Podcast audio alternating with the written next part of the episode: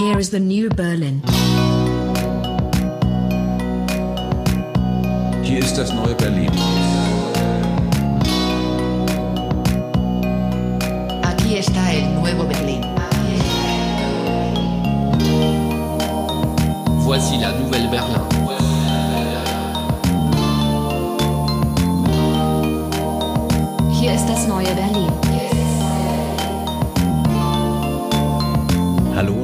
Willkommen zur zehnten Folge, zur Jubiläumsfolge von Das Neue Berlin.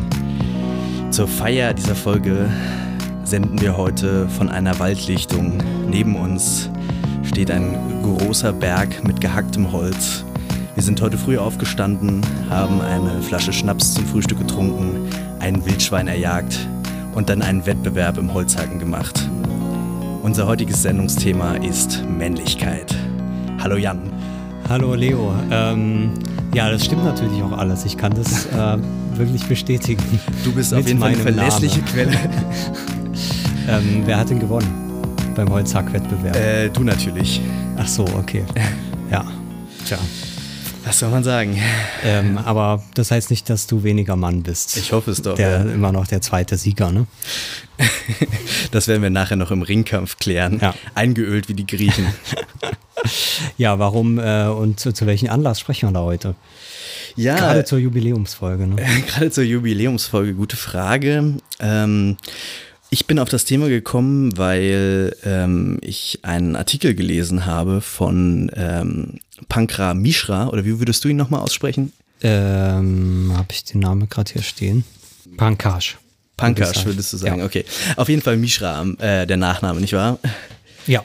Sehr gut. Ähm, der ähm, doch relativ bekannte Autor, der letztes Jahr auch mit seinem Buch ähm, Das Zeitalter des, des Zorns, äh, glaube ich, kurz auf den Bestsellerlisten war, ähm, der hat im Guardian ähm, kürzlich einen Artikel geschrieben zur Krise der Männlichkeit. The Crisis in Modern Masculinity heißt der Text. Ähm, das hat mich neugierig gemacht. Der Text ist auch in, äh, in der Übersetzung äh, im äh, neuen Lettre International erschienen gerade, aber ich dachte mir, die 16 Euro spare ich mir und lese es lieber im Guardian nach. Äh, genau, ähm, äh, Mishra beschreibt in diesem Artikel oder stellt die These auf, dass äh, die Männlichkeit aktuell in unserer globalisierten Wirklichkeit gerade in einer Krise ist. Was genau diese Krise jetzt nun ausmacht, das äh, müssen wir, glaube ich, noch äh, genauer befragen am Text. Äh, ganz grundsätzlich ähm, geht es sozusagen ähm, darum, dass er der Meinung ist, global erlebt Männlichkeit einerseits irgendwie so eine Art Renaissance als Begriff, als, als Wert, als äh, äh, Leitstern für das männliche Handeln. Andererseits ähm, ja, äh, hat diese Renaissance auch eben die, die typischen äh, Schattenseiten, die Unreflektiertheiten und das sind nicht gerade die, die äh, Leuchtsterne der internationalen Politik, die sich jetzt gerade wieder auf die Männlichkeit besinnen. Ja, eine Inszenierung von Männlichkeit, würde ich auch sagen. Ne? Ja, auf jeden Fall. ähm, Also gerade Trump ist natürlich äh, das prominente Beispiel ähm, äh, dieses Typen, das haben wir ja auch schon drüber gesprochen in der Sendung, der sich da um nichts schert, sondern quasi ähm, mit einem Selbstbewusstsein, wie nur ein echter Mann es haben kann, da durchgeht. Ähm, ich würde sagen, de facto ist Trump jetzt als Beispiel dann gar nicht so gut, weil es, er ist ja doch eine ziemliche Heulsuse. Äh, und dann in vielen seiner ähm, vielen seiner ähm, Handlungen nicht besonders männlich. Ähm, es ist sozusagen eher so eine vorgespielte Männlichkeit, so eine ähm, Ja, das ähm, aber, müssen wir ja. jetzt natürlich aufpassen, dass wir nicht gleich selber in die Falle tappen und äh, auf die Suche nach der authentischen, äh, wahren Männlichkeit gehen. Ähm, der Text von Mishra fängt eigentlich ganz interessant auch an. Er, er nimmt dort ein ganz interessantes Beispiel, das mir selber gar nicht so bewusst war, dass nämlich ähm, der Mörder von Gandhi, äh, Gandhi wurde 1948, wenn ich das hier richtig sehe, ähm, erschossen in Neu-Delhi. Ähm, äh, dessen Motive waren unter anderem, äh, dass er der Meinung war, Gandhi wäre nicht äh, männlich genug gewesen, beziehungsweise, äh, ich glaube, korrekt ist es, äh, er, er würde die indische Gesellschaft, vor allem die, ähm, die Hindu-Gesellschaft, äh, feminisieren, äh, wenn ich das richtig äh, verstanden habe. Ähm, dann äh, von diesem, von diesem ähm, relativ äh, ungewöhnlichen Beispiel. Ähm, ähm, Mishra äh, meint dann auch, dass äh, dieser äh, Attentäter ähm, inzwischen auch trotzdem für viele noch eine ziemliche Heldenfigur irgendwie mhm. ist oder eine ziemliche Strahlkraft in Indien hätte. Ähm, entfaltet dann ähm, Mishra ein Panorama, bezieht sich dann ähm, unter anderem auf den ähm, kanadischen äh, Psychologen, äh, Biologen, glaube ich, ist er, Jordan B. Patterson, der gerade auch äh, äh, von sich reden macht, ähm, weil er wieder für die traditionelle Familie mit dem äh, starken Vater und der häuslichen Mutter und dergleichen, also für die Natürlichkeit und die Gesundheit dieser Lebensform äh, plädiert und äh, natürlich kommt auch Trump zur Sprache, natürlich kommen auch noch einige andere ähm, so äh, vermeintliche Alpha-Mails zur Sprache. Auch unter anderem Modi, der äh, jetzige äh, Regierungschef, ich weiß jetzt gar nicht, wie, was ist genau seine Amts Premierminister, Premierminister ja, ne? von Indien. Ja. Ähm, eine Rückbesinnung auf, ähm, auf Männlichkeit sozusagen in der internationalen Politik äh, diagnostiziert, also Mishra. Ähm, ich, äh, ich würde gleich mal mit einem Zitat einsteigen, ähm, äh, dass das ganz gut zusammenfasst.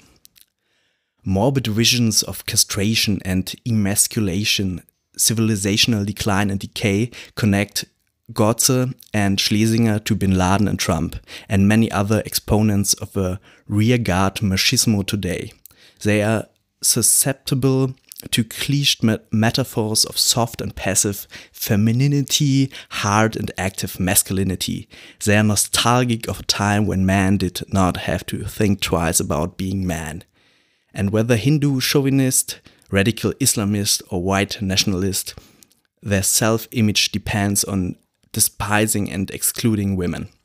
It is as though the fantasy of male strength measures itself most gratifyingly against the fantasy of female weakness, equating women with impotence and seized by panic about becoming cucks.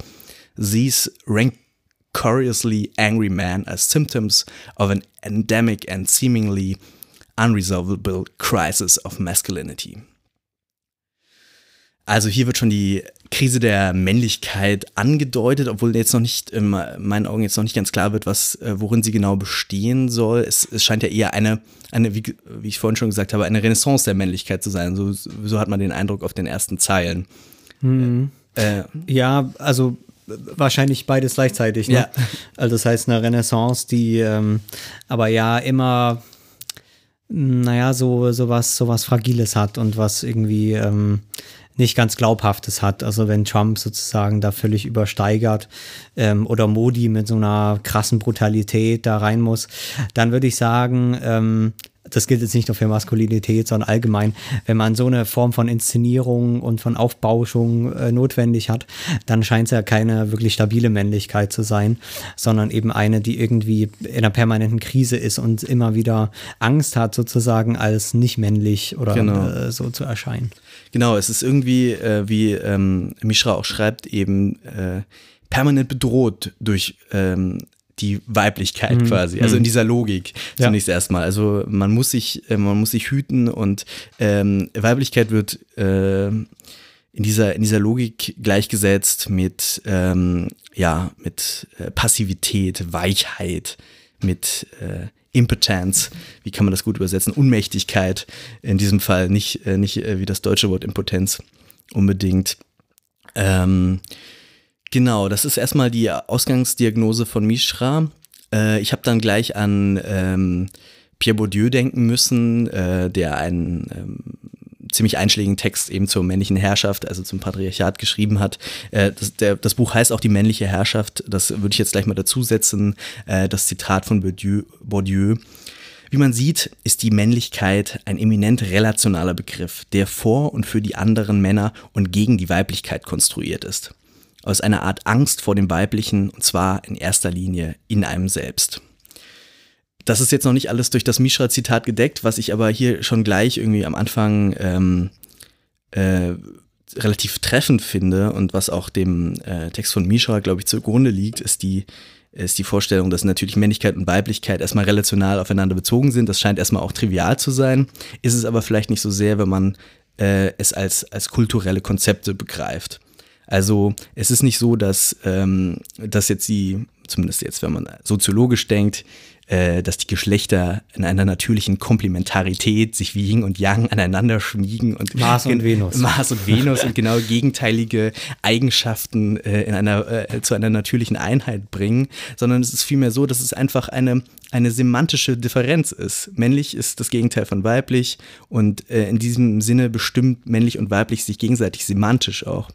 Ähm, das, äh, das ist die eine, das eine Element, das ich hier ganz interessant finde. Das andere ist, äh, dass die Männlichkeit vor allem gegenüber anderen Männern behauptet wird. Äh, und äh, sozusagen äh, auch vor denen sozusagen die Abgrenzung gegen die Weiblichkeit geleistet werden muss.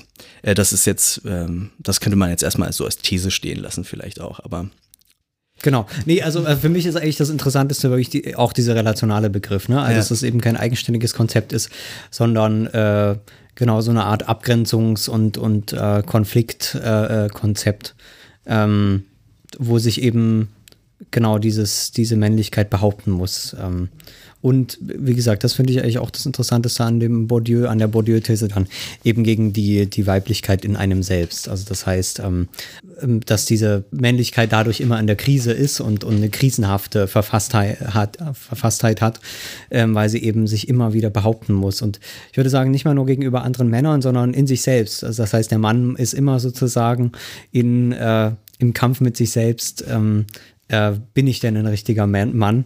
Äh, oder bin ich hier nicht, war ich hier schon wieder zu feige und bin eigentlich ein Mädchen? äh, so, so in der, in der, in der Art. Ähm, so dass es eben, also das ist ja dann auch die These von, von ähm, ähm, jetzt habe ich wieder den Namen nicht, Mishra. Ähm, ähm, genau, dass es, dass es, dass es ein krisenhaftes äh, äh, Selbstverhältnis äh, quasi ist für die Person. auf jeden So Fall. kann man es, glaube ich, schon sagen. Ja, es geht da auf jeden Fall irgendwie um eine Art von Identitätsbehauptung, ähm, die, ähm, die immer gefährdet ist, immer irgendwie prekär ist, äh, wie sich hier zumindest andeutet.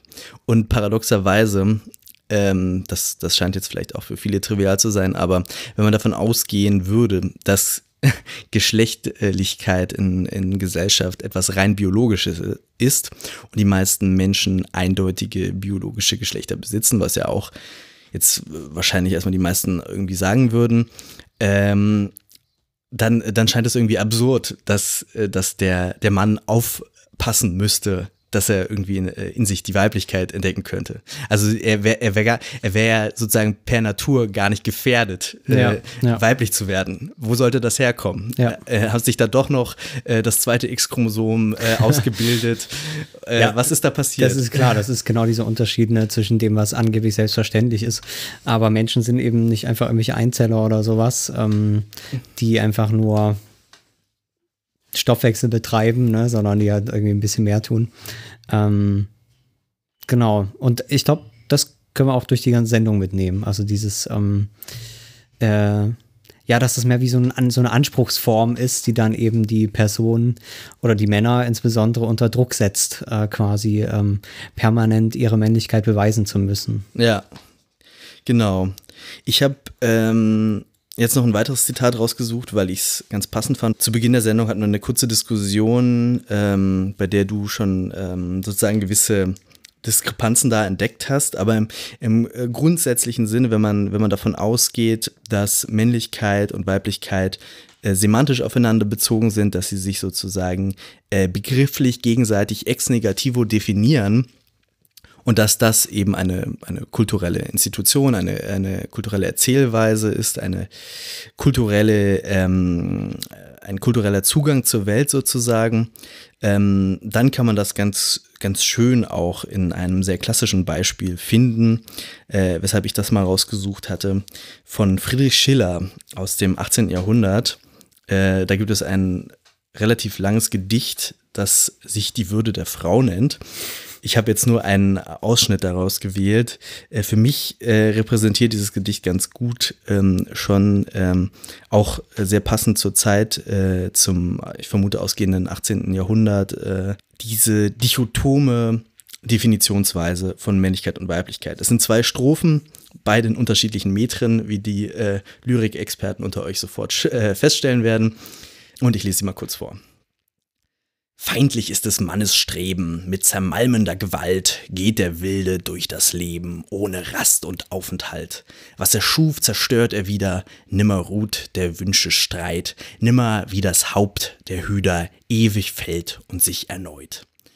Aber zufrieden im stilleren Ruhme brechen die Frauen des Augenblicks Blume, nähren sie sorgsam mit liebendem Fleiß, freier in ihrem gebundenen Wirken, reicher als er in des Wissens Bezirken und in der Dichtung unendlichem Kreis.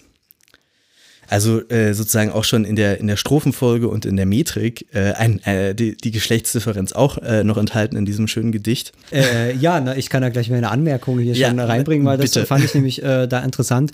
Ähm, äh, wenn man sagt, ähm, äh, dass die, dass diese, dass diese ähm, äh, diese Männlichkeit, diese also moderne Männlichkeit, muss man ja wirklich sagen, ähm, dies auch so nur als eine moderne, als eine moderne Struktur gibt äh, oder als eine moderne Semantik, diese Geschlechtssemantik. Wenn wir sagen, dass die ähm, dauerhaft gefährdet ist und immer wieder neu bewiesen werden muss, quasi von den Männern, dann ist ja die Frage, ähm, was ist eben, ja, was heißt denn gefährdet? Ähm, und äh, warum, warum kann der Mann eben nicht, nicht einfach Mann sein? Äh, und da würde ich sagen, das steckt hier in diesem Gedicht dann schon drin, nämlich eine, äh, ne, naja, sehr, sehr zwiespältige äh, ähm, ähm, Beschreibung des Mannes. Ne? Also er schreibt jetzt eben, äh, das ist feindlich, ne? das ist irgendwie was, was, was Gefährliches, was Bösartiges, zermalmende Gewalt, das ist was Zerstörerisches.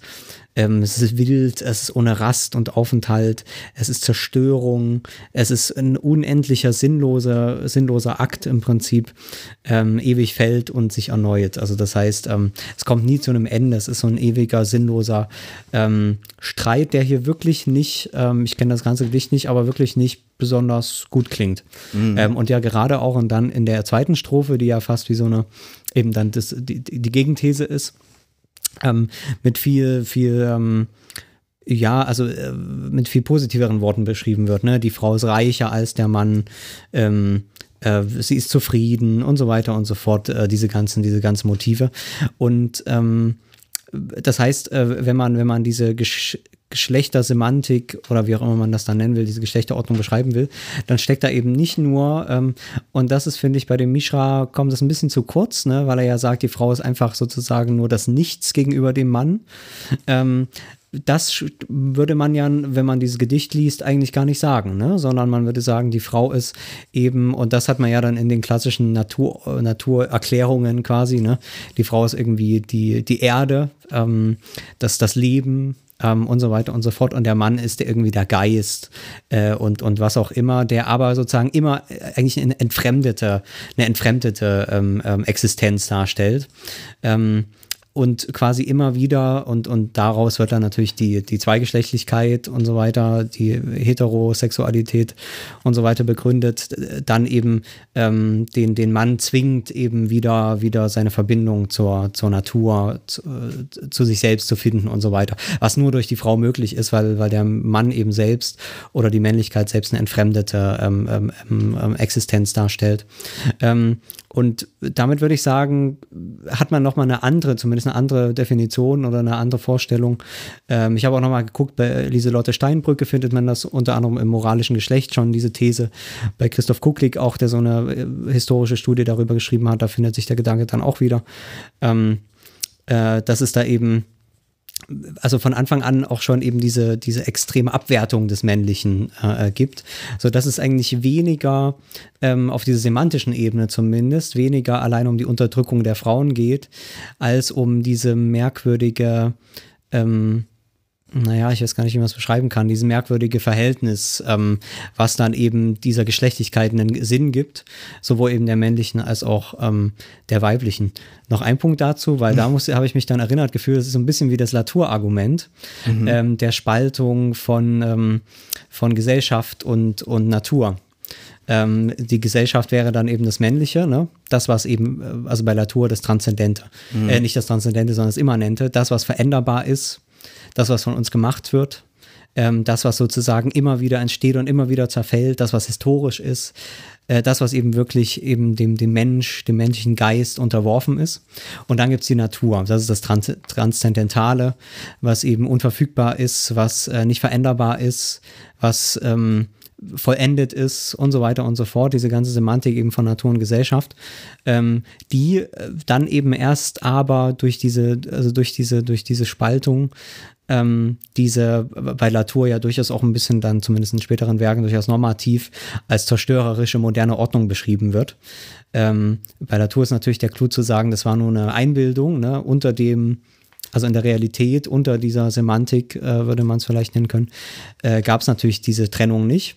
Aber diese Trennung hat sozusagen in den Köpfen der Menschen und in der Gesellschaft diese ganzen äh, Gräueltaten der Moderne, diese ganze Brutalität der Moderne, die Brutalität der modernen Technik, die Zerstörung der Natur, aber auch die mhm. Zerstörung der Menschen und so weiter und so fort, erst ermöglicht.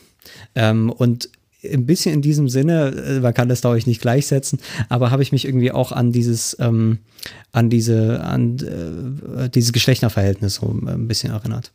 Ähm, auch das nur eine These, äh, die wir dann vielleicht im Laufe der Sendung noch ähm, uns angucken können oder auch nicht. Also ich finde es auch äh, durchaus plausibel, was ja natürlich ähm, männlich-weiblich schon eine Leitdifferenz auch der Moderne ist. Das werden wir ja auch noch äh, genauer uns anschauen, inwiefern das so. An der ja auch ganz viel hängt. Ne? Es gibt ja. ja eine lange Liste von mhm. Differenzen, mhm. hat man eben privat, öffentlich mhm, ganz genau. und so weiter. Das hängt da ja alles mit dran. Genau. So und ich glaube, Differenz ich glaube, bei, äh, bei Bourdieu gibt es sogar die These, dass eigentlich alle semantischen Gegensätze äh, geschlechtlich konnotiert sind, interessanterweise.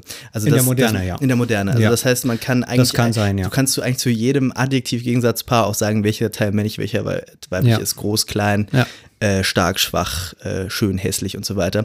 Äh, angeblich ähm, ist, ist, fand ich immer sehr interessant, diese, diese These. Ich weiß mhm. nicht, ob man es wirklich bei allem durchhalten kann.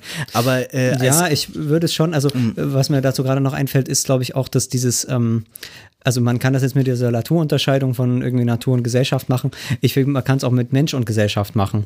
Also ich mhm. habe fast das Gefühl, dass in der, in dieser, in dieser Geschlechterunterscheidung äh, sozusagen die moderne Form von, von äh, menschlicher Existenz reinkodiert ist. Ja. Äh, in dem Moment, wo eben plötzlich der Mensch nichts mehr mit der Gesellschaft zu tun hat und sich selbst nicht mehr als Teil, als Teil der Gesellschaft verstehen kann, sondern eben als ähm, ähm, ja der, der Gesellschaft eigentlich gegenüberstehend, ne? Also die, die Welt, ne? also ich glaube, dass man schon das sagen kann, dass in, in Kulturen vor, vor der Moderne die Menschen irgendwie in der Welt ihren Platz hatten, dass sie irgendeine Verbindung mit der Welt hatten, dass die Welt eben eben nicht feindlich gegenüberstand und die Gesellschaft auch nicht, weil es noch gar keine Gesellschaft gab.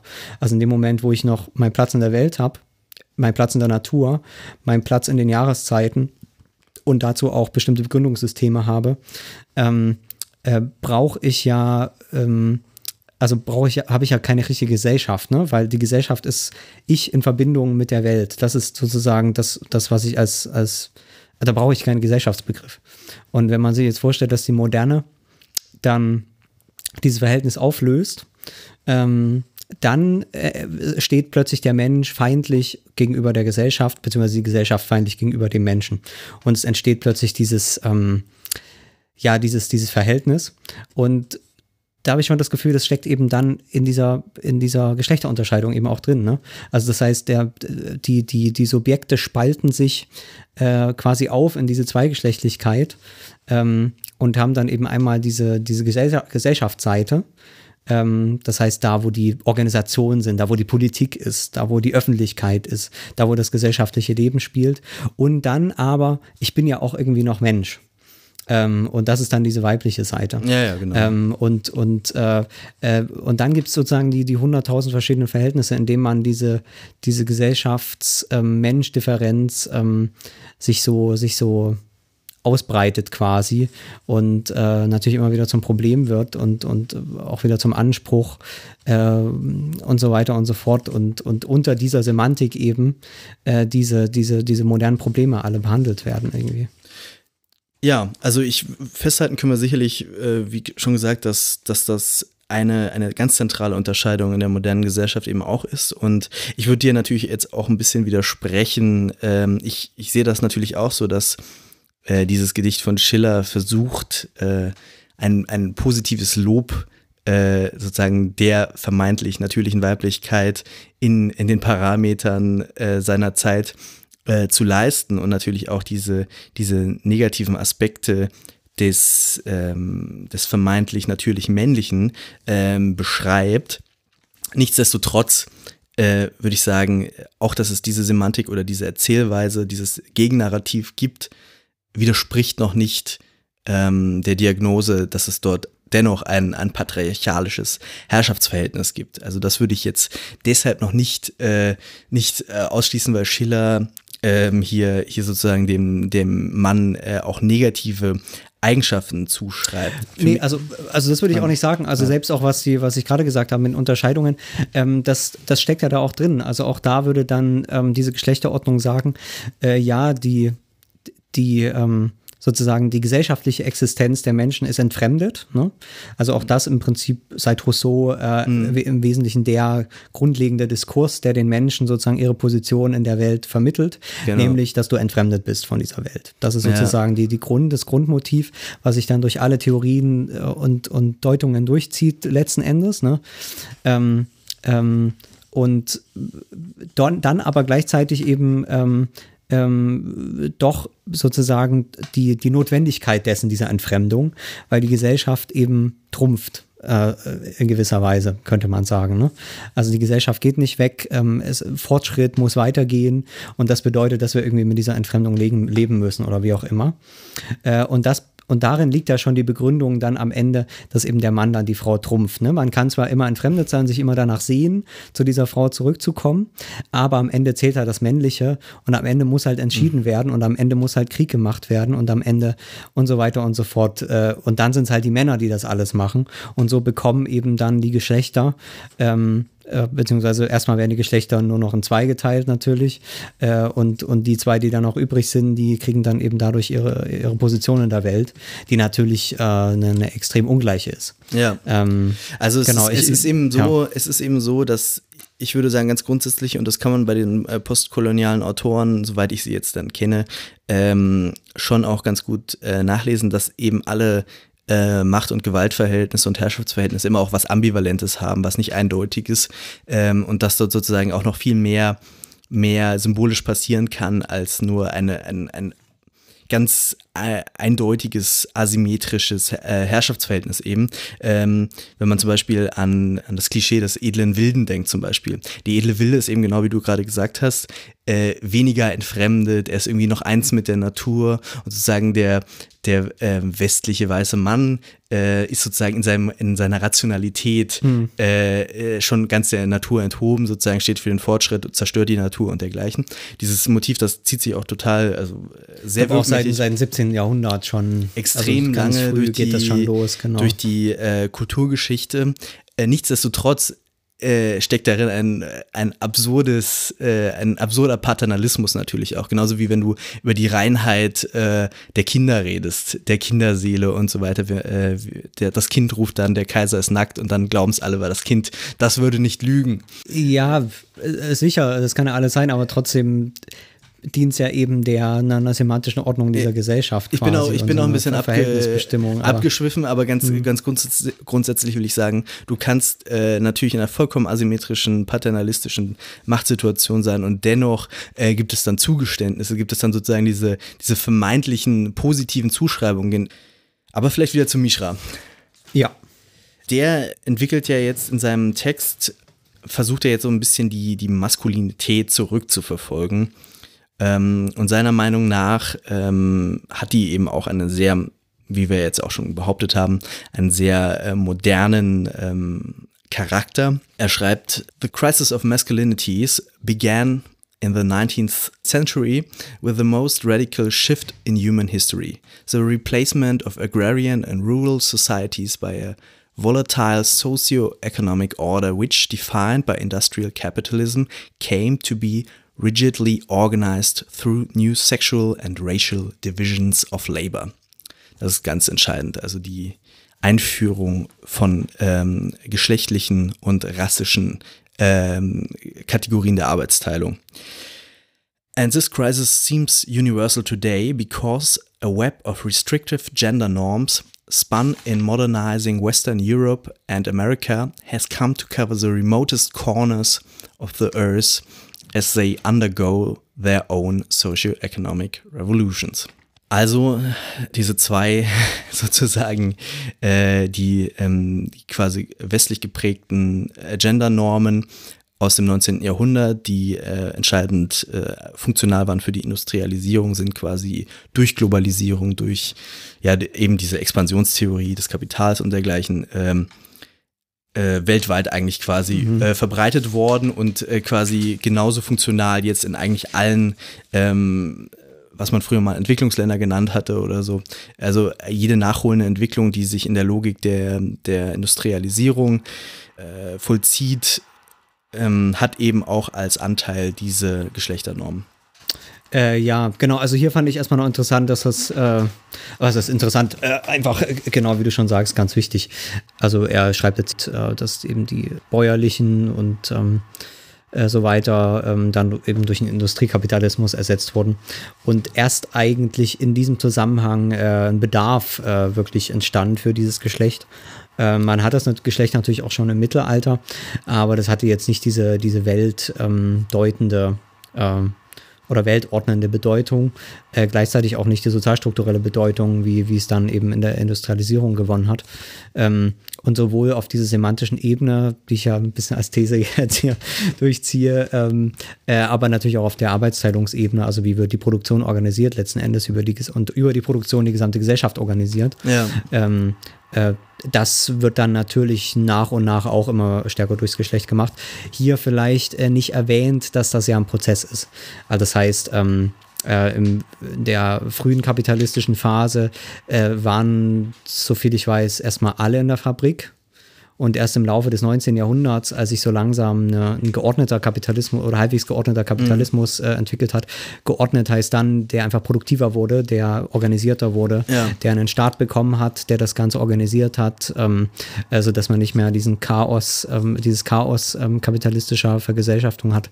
In diesem Zusammenhang äh, gleichzeitig würde ich auch sagen, ich glaube, ähm, dass so richtig, dass die Frauen alle zu Hause geblieben sind und nicht mehr gearbeitet haben und sowas. Das war ja erst nach dem Zweiten Weltkrieg so richtig. Also das heißt, in, in großen Teilen in der Arbeitergeschichte, da war das auch alles noch ein bisschen anders, aber ähm, im Großen und Ganzen kann man das, glaube ich, schon so sagen, ja. dass es damit äh, ganz stark zusammenhängt. Ja, möglicherweise dann auch in hegemonialen Klassen äh, genau, stärker grundsätzlich, und früher. Genau, es kam ja aus dem Bürgertum, die ja, sich das genau. im 19. Jahrhundert schon leisten konnten genau. und wurde dann später quasi, ich würde sagen, schon vom Bürgertum auf die gesamte Gesellschaft übertragen, aber nicht mehr in dieser religiösen Form, sondern so ein bisschen zumindest so ein bisschen säkularisiert, einfach als ein sehr effizientes äh, Produktions- äh, und, und Ordnungsregime der, der modernen Gesellschaften. Ja. Ähm, ja. Auch da, um auf meine These wieder zurückzukommen, weil die wird mir gerade noch ein bisschen plausibler in, in äh, Rückgriff auf Latour. Ne? Also ganz vieles, was in der Moderne dann geschieht, an, ähm, an sozusagen rein materiellen Sachen, dass Dinge gebaut werden, dass die Götter ähm, abgeschafft werden, ähm, dass es äh, ja diese großen Gewaltaktionen gibt, der Organisierung ähm, und so weiter, der Zurichtung der Person in einem Schulsystem und so weiter und so fort. Diese ganzen Sachen brauchen wir natürlich bestimmte Motivationen. Ähm, und ich würde sagen, dass diese Motivation halt in dieser Männlichkeit äh, drin liegt, dass man sich halt über die Natur, über die gegebenen Zustände erheben muss, wenn man eben Fortschritt will. Ähm, mhm. Und da würde ich vorschlagen, äh, also würde ich vermuten, ja, das geht wahrscheinlich so gut nur, wenn man eben diese verdammte Männlichkeit hat. Ne? Ähm, aber naja, kommen wir vielleicht noch drauf. das, äh, ich bin noch da noch unentschieden, wie ich das jetzt zu verstehen habe. Äh, aber äh, ganz grundsätzlich äh, haben wir hier erstmal eine ähm, ziemlich, ziemlich äh, einleuchtende Strukturthese über die Industrialisierung und die moderne Gesellschaft, dass sie ähm, die Arbeitsteilung eben organisiert in Produktions- und Reproduktionsarbeit, um das so marxistisch zu sagen, also eben ähm, äh, den Haushalt, der von der Frau geschmissen wird, die, ähm, die Arbeit sozusagen, äh, die Kindererziehung und so weiter und andererseits den Mann, der irgendwie in die Fabrik geht, jetzt um das so ganz klischeehaft und nicht äh, empirisch nicht ganz korrekt dann ähm, so zu verkürzen. Ähm, das würde jetzt aber noch gar nicht so, so eine starke symbolische Ebene erstmal implizieren. Also das, das ist dann sozusagen äh, da, ideologisches, ähm, ideologisches Erfordernis vielleicht, mhm. äh, wenn man das so, äh, so sehen möchte, dass dann äh, gleichzeitig auch die Frau irgendwie natürlicherweise dann äh, für das häusliche, wie es dann eben bei Schiller heißt, eben dieser ähm, dieses gebundene Wirken, das ist eben auch dieses häusliche. Mhm. Also es wird in anderen Strophen des Gedichtes noch deutlicher. Ähm, Genau, also das, das, wir haben ja erstmal nur eine Strukturbeschreibung, können wir so, äh, können wir so eingehen. Das heißt aber noch nicht, dass jetzt irgendwie ähm, zwangsläufig die Männlichkeit aus dieser Strukturbeschreibung heraus ähm, ja diese diese starke ähm, Besetzung haben muss, die sie jetzt, ähm, wie es äh, Mishra jetzt weiterentwickelt, ähm, anscheinend hat. Kann ich vielleicht noch ein, ja, gerne, eine Sache hinzufügen gerne. zu dem Gedicht? Ähm, das, das merke ich jetzt, ist richtig, dass das ja letzten Endes ist es ja geschlechtlich kodiert, mhm. aber eigentlich ist es ja eine Kulturkritik, die da drin steckt.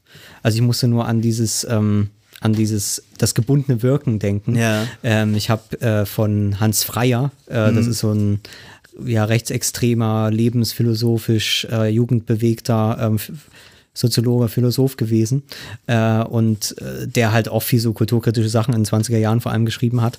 Und das ist das eigentlich immer das Argument, was bei ihm kommt, äh, dass sozusagen dieses ähm, das, was ich auch gerade gesagt habe, dass die Moderne eben ähm, ungebunden ist. Äh, also er nennt das sekundäre Systeme, die sich sozusagen sagen, wie so ein künstlicher, also künstlich ohne Verbindung zu der Erde quasi, also er meint natürlich da irgendwie sowas, Industriekapitalismus und sowas, ähm, äh, in ihren Kunststoffhäusern und so weiter und so fort. Ähm, und, und er hofft eigentlich auf, auf, auf diese gebundenen Kräfte, die sozusagen noch eine Verbindung mit der, mit der Welt haben, mit der Erde haben, ähm, mit dem Leben haben, die noch, die noch echte Menschen sind und so weiter und so fort. Ähm, also er macht das am Beispiel des Bauers. Ne? Mhm. Auch der Bauer ist zwar auf dem Acker, der baut dort auch was an, aber der macht es nicht so wie ein moderner Ingenieur, weil er sich eben auf die Jahreszeiten einstellt. Er, er fühlt wirklich die Erde noch und so weiter und ist eben gebunden an, an der Natur und dadurch äh, ist er nicht in der Lage, diese Schreckenstaten ähm, zu vollziehen, die dann später ähm, die Modernisten äh, gemacht haben.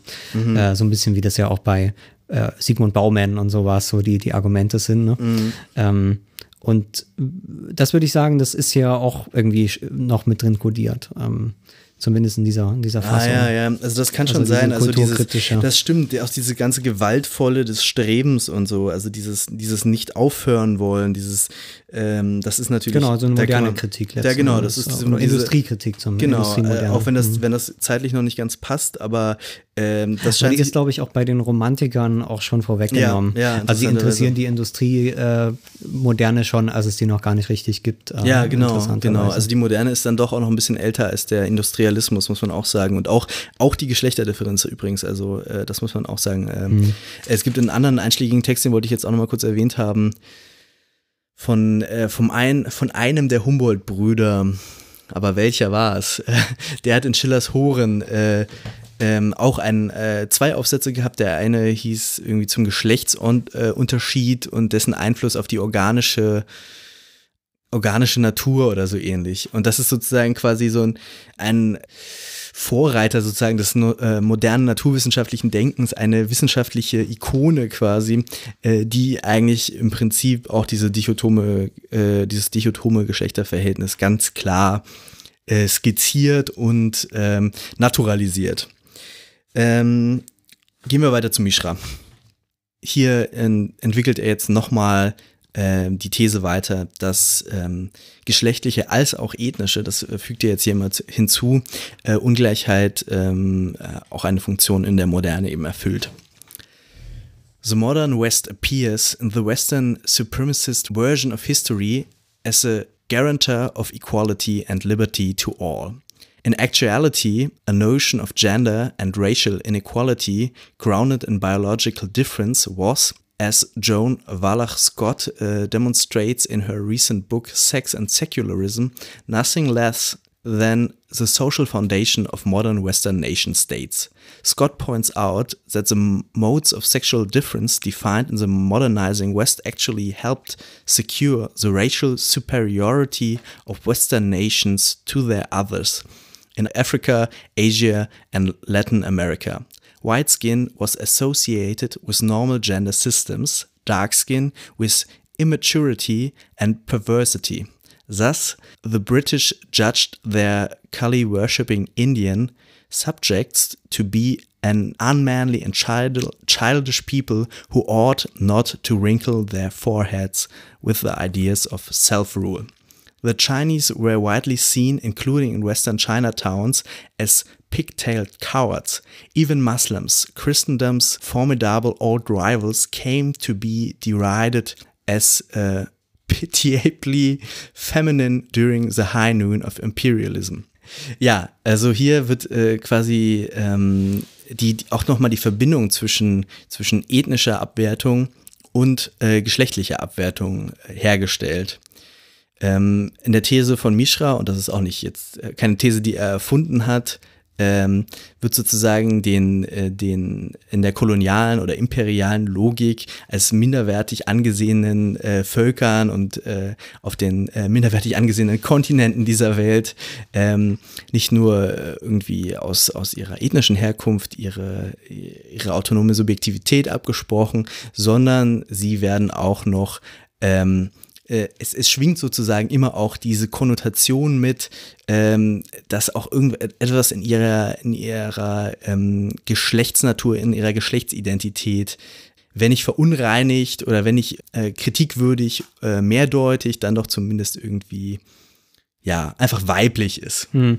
Ich finde es, also einmal finde ich noch ganz gut den Hinweis, das haben wir ja eigentlich gerade auch schon gesagt, ne, dass das wirklich die Grundlage äh, der äh, ja, der, der modernen Nationalstaaten ist, diese Differenzen äh, und diese, diese Zuordnung. Ähm, äh, aber genau, äh, die, die, die, diese ethnischen, ähm, äh, diese rassischen Unterscheidungen äh, kommen eben noch dazu interessant fand ich das mit den Muslimen, dass sie gesagt wird, ähm, früher waren sozusagen, ähm, äh, hatte das Christentum noch, also formidable steht hier, so ganz, also wahrscheinlich so fast gleichwertig. Ne? Man hat irgendwie so, wenn man sich das früher so vorstellt, irgendwie zwei Fürsten auf dem Feld ne? und beides ehrenwerte Personen ja. und man hat sich dann gekämpft und der eine hat gewonnen, der andere verloren. Man war aber eigentlich immer noch gleichwertig auf eine gewisse Ebene. So wird es, so, also so interpretiere ich das, was auch immer dann dahinter steckt an, an historischer äh, Literatur, die ich nicht kenne.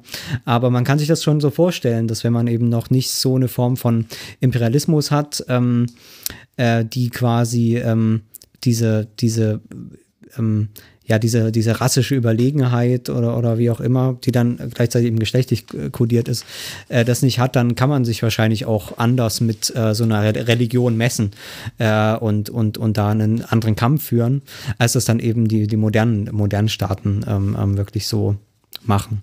Ähm, das fand ich ein ganz interessanter Hinweis, dass genau, dass dann eben später die, die Muslime plötzlich als feminin und, und was auch immer ja. da ähm, äh, gesehen wurden. Da gibt es auch ein, ähm, äh, ja. fällt mir auch gleich ein äh, schönes Beispiel ein. Ich weiß nicht, ob das ganz fair ist, aber ich könnte es mir schon vorstellen, dass es wirklich in dieser Tradition steht. Der Film 300 jetzt äh, Den auch nicht, nicht, auch nicht gerade ein, ein Historienfilm, sondern eine Comic-Verfilmung, das muss man vielleicht dazu sagen, und vollkommen karikaturenhaft überzeichnet, in, in jeder Hinsicht eigentlich schon fast, fast wieder dekonstruierend, weil, weil so over the top. Aber natürlich äh, die sozusagen die, die Herren, Herren aus dem Abendland, äh, muskulös und heterosexuell, äh, kämpfen mit den äh, zahlenmäßig überlegenen, aber äh, feigen, äh, moralisch degenerierten und sexuell mehrdeutigen. Das ist ganz wichtig. Äh, äh, ja, was, was Perserreich, mhm. äh, Xerxes ja. und so, genau. Ja. Ähm, eine tatsächliche historische Begebenheit, die aber vollkommen mhm. äh, over the top und falsch wiedererzählt wird. Ja. Äh, was außerdem und, und, und ähm, das ist das, was eben wirklich Mishra nicht, ähm, was in sein Argument nicht passt und was er hier nicht mitbringt, äh, ist wieder dasselbe Argument. Also er schreibt ja dann, White Skin was associated with normal gender systems äh, Dark Skin with Immaturity, Perversity und so weiter und so fort. Ähm, ja, aber auch da, du hast vorhin selber gesagt, der edle Wilde ist ähm, sozusagen ein konterkarierender äh, Diskurs, der auch parallel dazu läuft. Ja. Der läuft eben, ähm, ich habe da sogar mal eine, so ein Essay drüber geschrieben, hätte ich vielleicht mal raussuchen sollen, aber da habe ich das richtig nachgelesen bei den ganz frühen, äh, also noch vor jedem Kolonialismus, die allerersten Forscher noch, die da äh, äh, gekommen sind. Also es war natürlich schon eine Form von Kolonialismus, aber da haben sich die Staaten noch gar nicht dafür interessiert, wirklich im 17, also 17. Jahrhundert, da ging das schon los. Aber auf jeden Fall sehr frühe Quellen, die ich mir angeguckt habe. Das heißt, es fängt wirklich schon ganz früh an und im ersten Moment, als sozusagen dieser Kontakt zu den Fremden da äh, äh, entsteht und zwar als Fremde und nicht wie früher noch als, als Händler oder so. Das gab es das ganze Mittelalter durch, ne? gerade über die, über die Seidenstraße oder sowas ähm, gab es ja schon immer Kontakt. Aber dort eben in diesem ersten Fremdheitsdiskurs kommt sofort dieser Inferioritätsdiskurs. Ja, wir sind hier die eigentlichen Barbaren. Äh, wir haben hier unsere Natur zerstört zu Hause. Ja. Äh, wir, wir, wir schänden die, die, die Welt und so weiter und so fort. Und hier finden wir doch das, was eigentlich richtig ist. Ja. Ähm, und das ist was, was hier eben nicht thematisiert wird, ähm, weil das, glaube ich, nicht in Mishras Argument wirklich so reinpasst, dass das, ähm, wie gesagt, die Frage ist, will man sagen, das läuft parallel, das läuft irgendwie widersprüchlich, ähm, wie auch immer. Aber das, das, das will ich da nur hinzufügen, dass, dass man vielleicht das noch mit beachten sollte. Ähm, Ja, ja, Genau. ja. Also das äh, genau, also diese, diese also dieser Selbsthass, diese- dieser ja. Selbsthass dieser Ja. Weisen auch äh, auf, auf sich selbst und auf ihre Kultur, die Kulturkritik letzten Endes.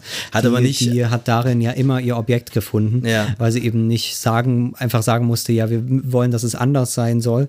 Ähm, äh, klar, es gibt dann auch eine sozialistische Kulturkritik Mhm. und so weiter, aber normalerweise ist es ja die, äh, wir hätten die Moderne einfach niemals anfangen sollen, sondern Ja. wir hätten wie die Eingeborenen äh, immer bleiben sollen. So Wie es bei. Douglas Adams heißt, äh, wir hätten niemals von den Bäumen runterkommen Genau, dürfen. genau. Wir hätten die Meere genau, niemals das verlassen dürfen. vielleicht äh, so machen sollen. Das ist der Kern der Kulturkritik tatsächlich. Ja. genau. Äh, andererseits muss man ja auch leider sagen, dass es diese Kulturkritiken dazu geführt hat, irgendwie der, die Brutalität der weißen Männer irgendwie einzuschränken und ihre Barbarei irgendwie äh, äh, äh, einer Selbstbeschränkung aufzuerlegen. Ähm, müsste man ja dann auch äh, fairerweise noch dazu sagen. Äh, was wollte ich jetzt noch dazu sagen? Ähm, wir haben jetzt hier vielleicht äh, ähm, da müssen wir jetzt auch mal den Mishra noch etwas kritischer befragen. Haben wir jetzt hier schon einen anderen Männlichkeitsbegriff eigentlich? Also wir haben ja einerseits diese Männlichkeit als ähm, Differenz äh, zur, zur Arbeitsteilung in der Industriegesellschaft. Jetzt haben wir hier Männlichkeit äh, als Abwertungskategorie gegenüber den äh, Kolonisierten. Ähm, das, das scheint jetzt erstmal irgendwie ja auch äh, erstmal ganz oberflächlich gesagt, es klingt jetzt vielleicht ein bisschen dämlich, aber klingt ja erstmal paradox, weil natürlich bestehen diese Völker auch aus Männern und Frauen, genauso wie der Westen äh, aus Männern und Frauen besteht. Also wie kann das sein, dass dann sozusagen eine ganze Kultur als weiblich gilt plötzlich und eine, äh, eine ganze äh, andere Kultur als männlich zum Beispiel, die westliche Hm. Kultur als jetzt intrinsisch männlich, obwohl sie zu 50 Prozent aus Frauen besteht. Äh, klingt jetzt erstmal ein bisschen naiv, wenn man äh, das sich soziologisch genauer anschaut, aber vielleicht haben wir ja trotzdem einen, ähm, einen etwas, äh, eine etwas, eine Unschärfe im Begriff hier auch der Männlichkeit schon. Naja, also das ist ja irgendwie auch klar. Also ich finde das, ich finde das ehrlich gesagt eine sehr gute Frage, ist mir gar nicht so aufgefallen. Ähm, aber klar, das zeigt natürlich, dass das, ähm, und das ist ja eigentlich auch das ganze Problem dann an den Diskursen, dass es hier ja nicht in letzter Konsequenz nur darum geht, es gibt hier Männer und es gibt hier Frauen. Ne? Also dann, wie du schon sagst, dann wären die Sachen irgendwie ganz einfach. Dann würden wir nämlich irgendwie einfach, oder dann hätte die moderne Gesellschaft einfach alle Frauen äh, irgendwo eingesperrt ins Gefängnis Ja. und wären irgendwie nach Afrika gefahren und hätten dort alle Frauen eingesperrt. Ja. So ungefähr. ähm, Und dann hätten sich so, die Männer verbrüdern können, schwarz genau, und weiß. So, so, genau, so in der Art. Ja. Ähm, wie, wie, du, wie du das richtig sagst, ist es natürlich nicht so. Und, ähm, Ist wahrscheinlich ähm, genauso wie mit dem, äh, mit dem Bourdieu-Zitat, dass es äh, quasi ja eben gerade nicht, äh, wieder mal nicht die biologische Männlichkeit ist, sondern irgendwie eine Art, Art von. genau, und äh, jetzt auch nicht einfach die Geschlechtlichkeit von konkreten Personen. Ja, genau. Sondern dass es eben hier wirklich um eine Gesellschaftsstruktur gibt. Naja, muss man vielleicht aufpassen. Einmal um eine Struktur, aber dann auch Ja. um eine Semantik, die dann eben für ganz viele äh, Probleme irgendwie äh, Sinn gibt. Einfach. Ganz genau, äh, ganz die, die genau. gibt einfach einen Sinn diesen dann Prozessen. sind dann plötzlich auch Ähm, Kulturen männlich und weiblich eben. Genau. Und, und vielleicht sogar, das ist dann die größte Paradoxie, vielleicht sogar ähm, stark männlich dominierte äh, Kulturen äh, aus, aus, aus ganz anderen, vielleicht äh, historischen, kulturellen Gründen, Ja. ähm, sind dann auch plötzlich wiederum weiblich. Also das Genau. Ähm, ja. Genau, das ist also eigentlich im Prinzip eine große Übertragung einer Kategorie einfach. Also die, Klar, so das eine, passt alles nicht so richtig zusammen, ja, aber so ist genau, es halt aber so, bei, so war es ja historisch tatsächlich. Genau, so ist es halt bei insofern- Gesellschaft immer eigentlich. Insofern ne? hat äh, so Mishra, insofern, äh, Mishra auf jeden Fall recht ähm, oder höchstwahrscheinlich recht eben mit dieser, mit dieser Beschreibung. Ja. Äh, jetzt ist die Frage genau, äh, wenn wir jetzt äh, die, die Grundthese der Krise der Männlichkeit im, äh, im Hinterkopf behalten, äh, welche, welche Funktion kann das jetzt hier erfüllen und wie wird das jetzt damit weitergehen. Ähm, ich würde jetzt einfach mal zum nächsten Zitat äh, springen. Ja. Hier haben wir nochmal eine andere Männlichkeit wieder, die Mishra auch noch äh, mit ins äh, Paket schnürt. Oder? Ja. Ja. Increasingly uh, deprived of their old skills and autonomy. In the iron cage of modernity, also Weber, working class men try to secure their dignity by embodying it in bulky brawn, also in uh, äh, dicken Muskeln. Historians have emphasized how male workers humiliated by such repressive industrial practices as automation and time management also began to assert their manhood by swearing, drinking, and sexually harassing the few women in the workforce, the beginning of an aggressive hardhead culture that has reached deep into blue collar workplaces. But masculinity, a dream of power, tends to get more elusive the more intensely it is pursued. And the dread of emasculation by opaque economic, political, and social forces continued to deepen. It drove many fin de siècle writers, as well as politicians in Europe and the US, into hypermasculine trances of racial nationalism, and eventually the calamity of the First World War. Ja, hier ist, hier ist sozusagen jetzt äh, tatsächlich noch eine, noch eine weitere Männlichkeit dazugekommen. Eine Männlichkeit eben als Reaktion auf Modernisierung. Also sie ist nicht Funktion mehr und sie ist auch nicht, äh, äh, erfüllt auch keine Herrschaftsfunktion, sondern sie hat jetzt eine, ein ähm, identitätsstiftendes, äh, eine äh, identitätsstiftende Funktion eben für Individuen, für Subjekte, die sich. Also- ja, Ja, also dass da jetzt Herrschaft nicht drinstecken würde, würde ich gar nicht sagen, weil diese Männ also diese Proletarier, diese, also Ja. diese männliche Proletarierkultur, die hier beschrieben wird, ähm, ob die übrigens so eindeutig ist, wage ich mal zu bezweifeln. Ich glaube, da gibt es schon auch Studien, die zeigen, dass die Proletarierkultur sehr viel egalitärer war als die bürgerliche Kultur. Aber äh, lass mal dahingestellt sein. Ja. Ähm, Äh, dass er, er sagt auch irgendwo, äh, es ist, beschränkt sich nicht darauf. Also ich habe Ja. das jetzt leider Ja. ähm, jetzt dieses Beispiel rausgegriffen. Er redet auch Ähm, von den Bürgern. Okay. Also- Aber hier geht es ja um die Leute, die in den Fabriken stehen. Ja, ja, nee, ich meine jetzt später im Text. Ähm, Okay. Das habe ich jetzt einfach nicht zitiert. Okay, aber sagen. klar ist, also beziehungsweise jetzt, wo ich es lese, es steckt natürlich für alle, alle Arbeiter irgendwie und das waren ja dann irgendwie auch die Bürger, die waren natürlich im Büro, aber auch eben gedemütigt von den, von den Systemen. Ähm, äh, genau, also dass da natürlich die Herrschaft auch mit drin steckt, ist natürlich klar, ne? Also dass halt die Frauen, da gibt es ja dann die großen Diskussionen Ende des 19. Jahrhunderts, äh, wo dann auch die sozialistischen Bewegungen entstehen, wo die Frage ist, ähm, bedeutet jetzt hier Arbeitskampf, bedeutet es eben für, für alle Geschlechter? Und dann gibt es tatsächlich, also in Deutschland weiß ich das auch, ich weiß nicht, wie das int- international aussah, aber irgendwie muss es das ja überall gegeben haben, große Proteste, wo sich dann eben äh, tatsächlich die am Anfang noch egalitäre sozialistische Bewegung ähm, stark eben geschlechtlich äh, entwickelt, weil die Arbeiter sagen, ähm, die, die Frauen drücken uns die Löhne runter. Äh, und wenn wir die Frauen nicht mehr auf Arbeit lassen, dann gibt es einfach nur noch halb so viele Arbeiter. Und das heißt, äh, der Lohndruck ähm, äh, verschwindet und ähm, es geht uns allen besser.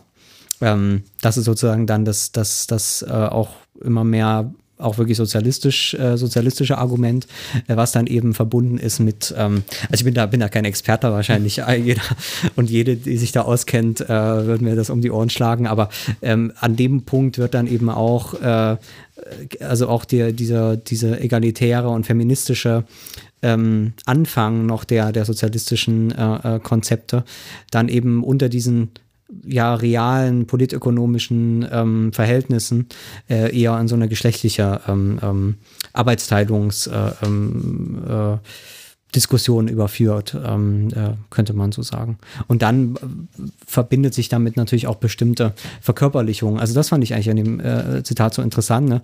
Also da steht jetzt hier ähm, swearing, drinking, sexually harassing. Das sind ja alles Verkörperlichungen ähm, dieses, dieses Geschlechts. Ja, Ähm, und das ist, glaube ich, äh, ein ganz, ähm, ganz wichtiger, ganz wichtiger Prozess, dass hier eben ähm, sozusagen dieses Enthemmte, dieses ähm, ähm, aber auch, auch ungesund enthemmt, ne? Also das heißt, es ist nichts, ähm, nichts, ähm, wir haben das bei, bei den, bei dem, ähm, bei den smarten Deals, ne? Mhm. Also sozusagen, ähm, das, das drückt eigentlich die besondere Macht aus oder das über den Dingen stehende so ein bisschen, dass man eben flucht und trinkt und raucht und sich nicht wäscht und so weiter. Ähm, äh, und dass man auch mit seinen äh, äh, äh, Mitmenschen schlecht umgeht, äh, insbesondere eben mit den Frauen, ne? dass, ähm, äh, dass das eben eine bestimmte Form von, von Verkörperlichung von, von, von Geschlecht ist, die da dann entsteht.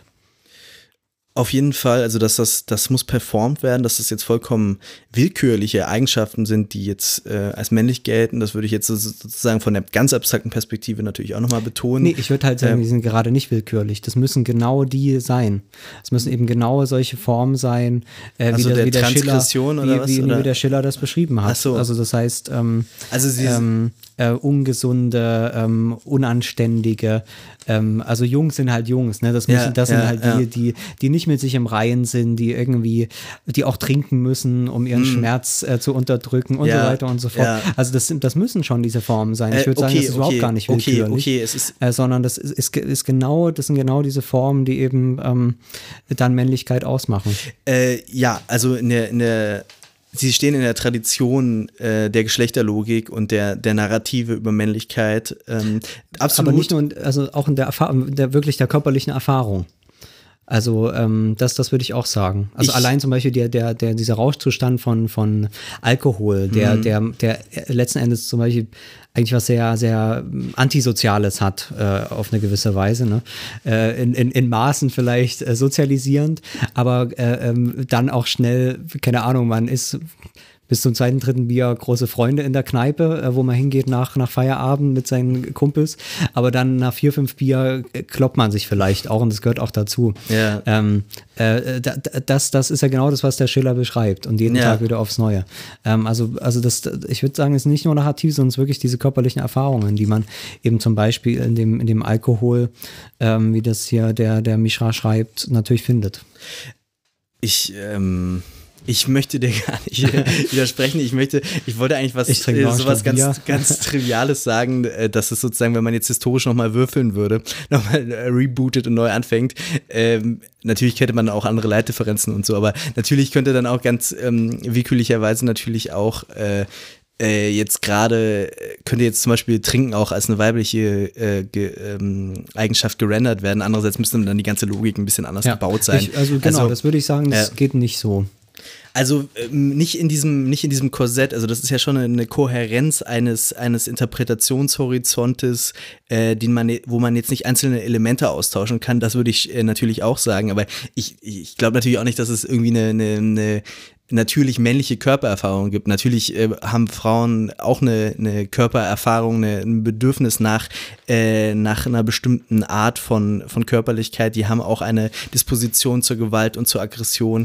Äh, die, die sozusagen jetzt nicht, die ist jetzt nicht sozusagen, ich will einfach sagen, es ist keine, es ist jetzt nicht die, die bare Natur, die wir hier in diesen, Nee, in diesen nee. Männlichkeitsbräuchen sehen. Also das Und wollte ich jetzt in auch nicht diesem- sagen. In Die Frage ist ja, Sinne- was lernst du für Körpererfahrungen? Darum geht es Ja, ja, eigentlich ja, immer. in diesem und Sinne. wenn man, wenn man trinken und rauchen und fluchen und ähm, vergewaltigen oder, oder zumindest belästigen oder sowas, äh, wenn man das lernt, ähm, dann macht man natürlich Erfahrungen, die männlich sind. Klar.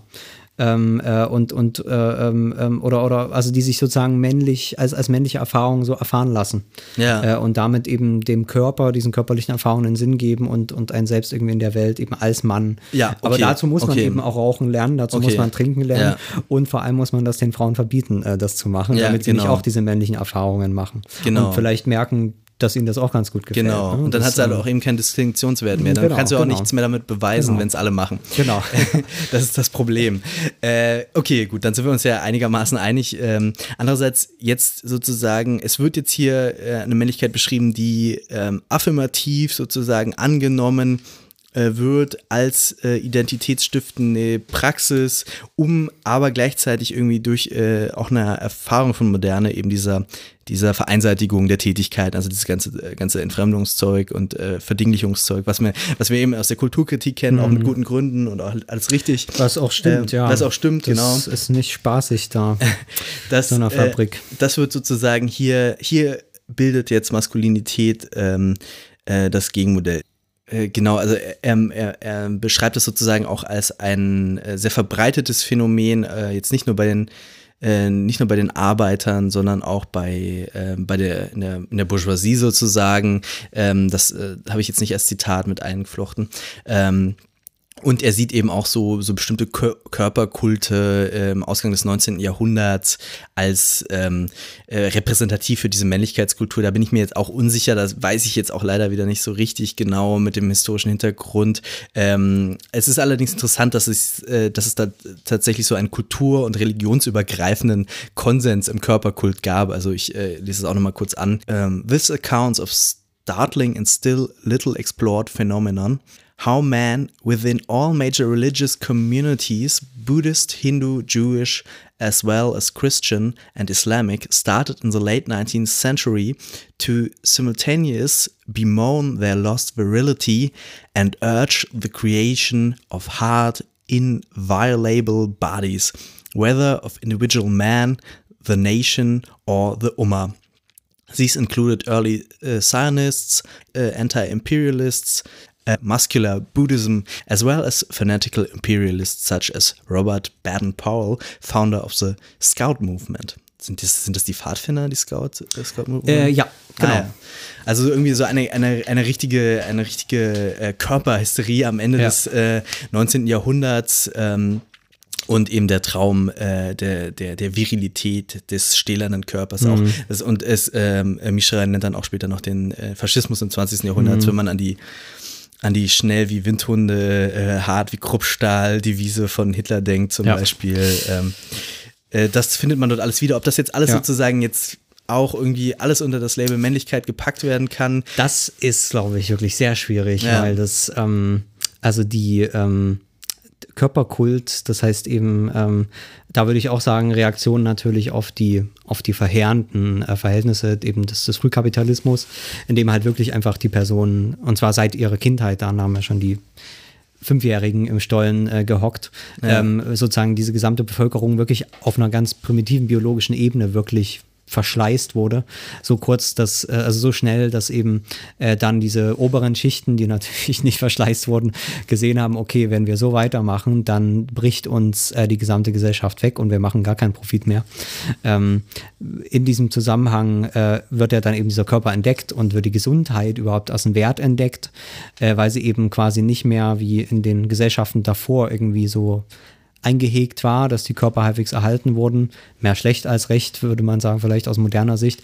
Aber im Prinzip halbwegs, dann ist diese Gesundheit kein Thema mehr gewesen für das Kapital. Ähm, und, und dann musste sie quasi wieder zum Thema werden, äh, sowohl für das Kapital als auch für die Nationalstaaten. Eine kritische Analyse würde wahrscheinlich auch äh, äh, jeweils die weiblichen Formen dazu finden. Mhm. Ähm, äh, das heißt eben, äh, wie man das vor allem in der bürgerlichen Frauenbewegung äh, früh hat, ne, wo dann diese ganzen äh, Selbstbeschreibungen der Frauen auch entstehen, ne, als Hüter des Hauses und so ja. weiter, als eigentlicher Pol der Familie und so weiter und so fort.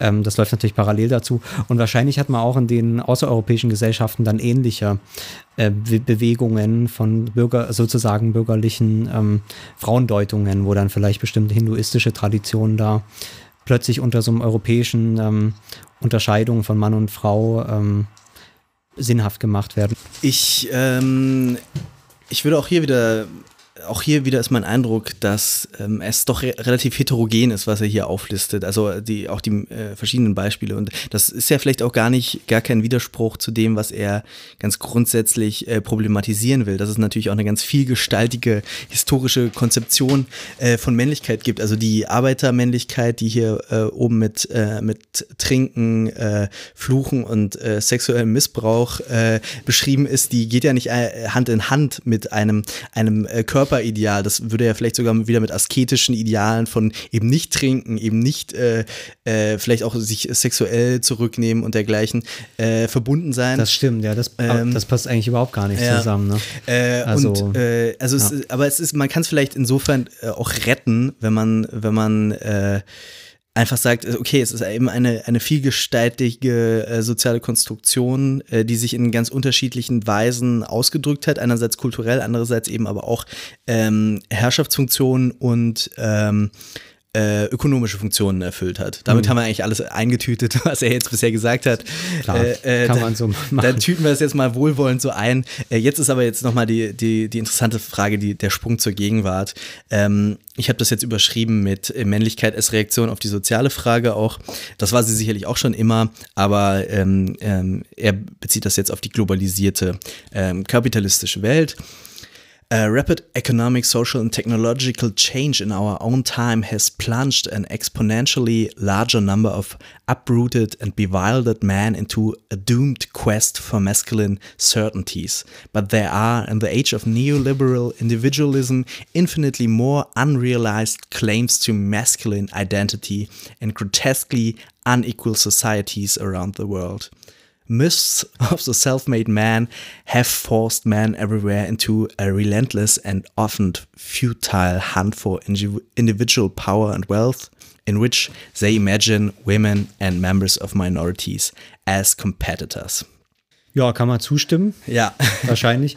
Ähm, auch da wieder die Frage, ähm, was ist jetzt der Unterschied zu vor 100 Jahren?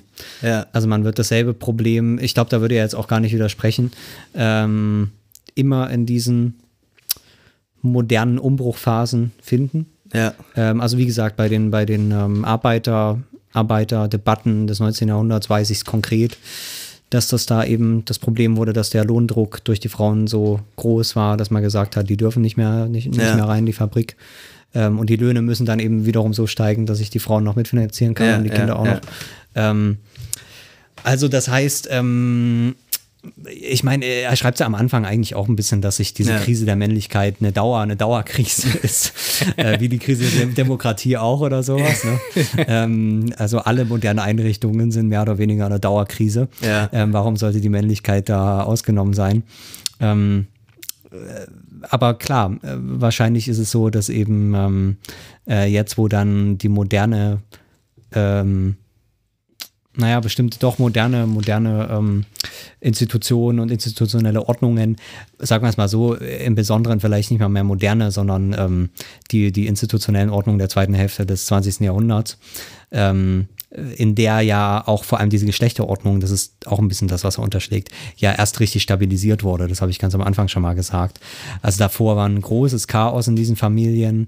Ähm, also gerade was die Proletarier ähm, angeht, ähm, haben ganz viele drüber. ja, da haben haushaltsfremde Leute per- zur Untermiete gewohnt, Ja, ja. aus, aus einfach aus, aus, aus Not äh, und so weiter und so fort. Das heißt, da, da diese, diese Form von bürgerlicher Familienidee äh, war für eine Minderheit immer nur möglich. Ja. Äh, und dann erst nach dem Zweiten Weltkrieg ist die so richtig zu einem Standardmodell Ja, geworden ja. und hat dort de facto auch eigentlich nur 20 Jahre existiert, nämlich in 1550er Jahren und in den 60er Jahren. Ja. Ähm, und das mehr oder weniger in allen Industrienationen mit, mit wenigen Unterschieden.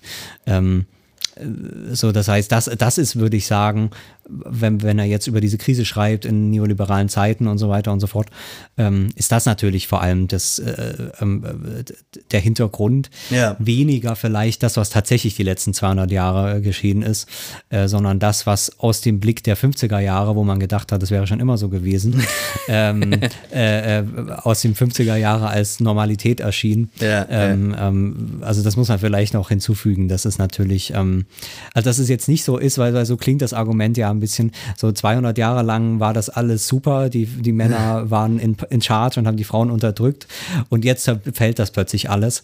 Ähm, so, Ja. so, so richtig funktioniert das, würde ich sagen. Soziologisch äh, jedenfalls nicht das Argument. Also wohlwollend gelesen ähm, meinte er eben, äh, die- diese Männlichkeitsideale erleben auch deshalb eine Renaissance, weil sie, weil sozusagen ähm, unter globalisierten und jetzt auch von mir aus neoliberalen Verhältnissen ähm, diese soziale Verunsicherung, diese ökonomische Verunsicherung stattfindet und gleichzeitig aber mit diesen, mit diesen egalitären Errungenschaften, die wir ja doch irgendwie auch haben in der Moderne, zumindest im Westen, wahrscheinlich auch äh, andererorts, ähm, dass die sozusagen jetzt äh, gleichzeitig wieder auch zum äh, zu so einer Art äh, Konkurrenzfaktor werden, dass äh, jetzt sozusagen äh, äh, in dieser in dieser komischen Brille von geschlechtlicher Differenz und ethnischer Differenz den den Männern, den in dieser Weise denkenden Männern eben die Minderheiten und die Frauen jetzt auch als neue Konkurrenten erscheinen. Ja, das würde ich sagen, Ja. stimmt. Also ich bin da nicht ganz im Detail drin, Ja. aber dass Frauen in Jobs sind, äh, wo es weniger Gehalt gibt. Ja. Das heißt, ähm, äh, dann eben auch als Frauen weniger Geld kriegen und dann immer stärker an den Arbeitsmarkt Ja. äh, reindrängen, dann drücken die natürlich die Löhne. Das, also das ist dieselbe Diskussion des 19. Jahrhunderts. Ja, ja, nee, Ähm, okay, je okay, mehr also Personen du hast, äh, die die Löhne drücken Ja. und auch, auch vor allem auch Personen, äh, Frauen eben als Personen, die weniger Löhne gewöhnt sind, ähm, desto höher ist der Lohndruck. Ähm, und dann wird natürlich, ist es natürlich im, Interesse, in- im Interesse des Kapitals dann eben äh, diese verschiedenen Personen gegeneinander auszuspielen. Stimmt, da gibt's Und natürlich sind, auch das diese- Sind, das sind Immigranten genauso gelegen wie Frauen. Stimmt, da gibt es auch diese Ähm. Gegenerzählung äh, zur Moderne, dass natürlich auch die, also zum Beispiel diese ganze zweite moderne Theorie bei Beck, die hat ja auch so eine so einen kleinen ähm, materiellen Unterbau, dass sozusagen auch es äh, eine ökonomische Erfordernis war, irgendwie diese diese, diese Produktivkräfte freizusetzen, sozusagen. Oder jetzt bin ich mir nicht mehr ganz sicher, ob es wirklich bei Beck war oder bei jemand anderem. Ähm, aber natürlich kannst du, äh, kannst du die Frage auch ganz anders stellen. Also du musst ja, äh, also sozusagen, wenn du jetzt als deinen Konkurrenten identifizierst, ähm, das ist natürlich jetzt nochmal eine, auch eine, eine gewisse Interpretationsfrage oder wie, wie genau das dann sozusagen interpretiert wird, ob es dann sozusagen als ein genuiner äh, Geschlechterkampf verstanden wird oder ein, also sogar ein Rassenkampf oder ein Ethnienkampf. Na, in dem Ähm, Fall ist es ja beides. Also ja. das sind natürlich einmal die Immigranten, ähm, die, die dann ähm, äh, da, da Konkurrenten auf dem Arbeitsmarkt sind und eben auch die Frauen. Also ich würde erstmal gar nicht sagen, dass das jetzt eine große Fiktion ist. Das sind alles ganz vernünftige ähm, äh, politökonomische Fragestellungen. Ähm, wie, wie das im Einzelfall zutrifft oder nicht, wer da wem wie die Jobs wegnimmt, das ist eine ganz andere Frage. Ja. Aber dass es natürlich einen Lohndruck gibt und, und Personen, die niedrigere Löhne äh, ähm, also ist ja, das ist ja dann noch die Frage. Ähm, äh, ähm, also bei, bei, bei dem Geschlechterverhältnis ist natürlich das Entscheidende, dass es im selben Land ist und vielleicht sogar die eigene Frau. Ja. Aber ähm, äh, grundsätzlich, dass, dass dieser Konflikt da da ist und dass ich eben in diesem, in diesem Kampf um, um, Ja. um, um die, um die, ähm, ja, äh, um die, um die immer äh, geringer werdenden Löhne, ähm, hoffentlich steigen sie ja jetzt wieder, aber ähm, um diese, um diese äh, begrenzten äh, Ressourcen, äh, die dieser Lohn nun mal darstellt im, im Kapitalismus, ähm, dass sich da dieser Konflikt ergibt und, und da dann rassische und, und ähm, äh, geschlechtliche ähm, Formen annimmt. Das ist eigentlich eine alte Geschichte. Ja. Das ist ja auf jeden Fall. Ich, äh, das ist jetzt aber sozusagen zu einer Reessentialisierung von, äh, von Männlichkeit kommt, dass es sozusagen in der, unter der Brille der ähm, sozusagen der Geschlechterdifferenz interpretiert wird. Das ist meiner Ansicht nach eben eine, äh, eine Sache, die auch anders sein könnte. Ja, ob das, ob das Ja. überhaupt diese Reessentialisierung stattfindet, ähm, muss ich sagen, habe ich ja meine Zweifel. Ähm, aber ähm, das finden wir, glaube ich, gleich raus.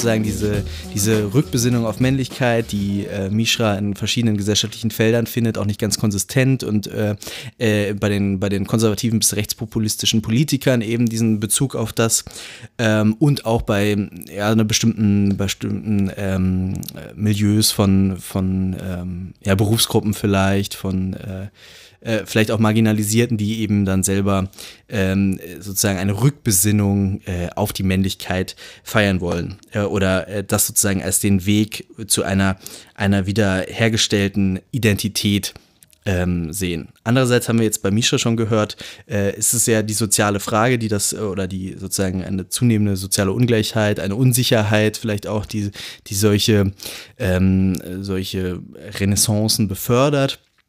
Ähm, und nun ist es ja so, dass wir ähm, im letzten Teil der Sendung gerne nochmal darüber nachdenken wollen, inwieweit eigentlich Männlichkeit auch für die Leute, die sich äh, auf sie so emphatisch beziehen, vielleicht etwas, äh, eine, etwas Zerstörerisches äh, ist, etwas, äh, was, vor dem man sich vielleicht auch selber hüten sollte, äh, bevor man es wieder einfordert. Genau.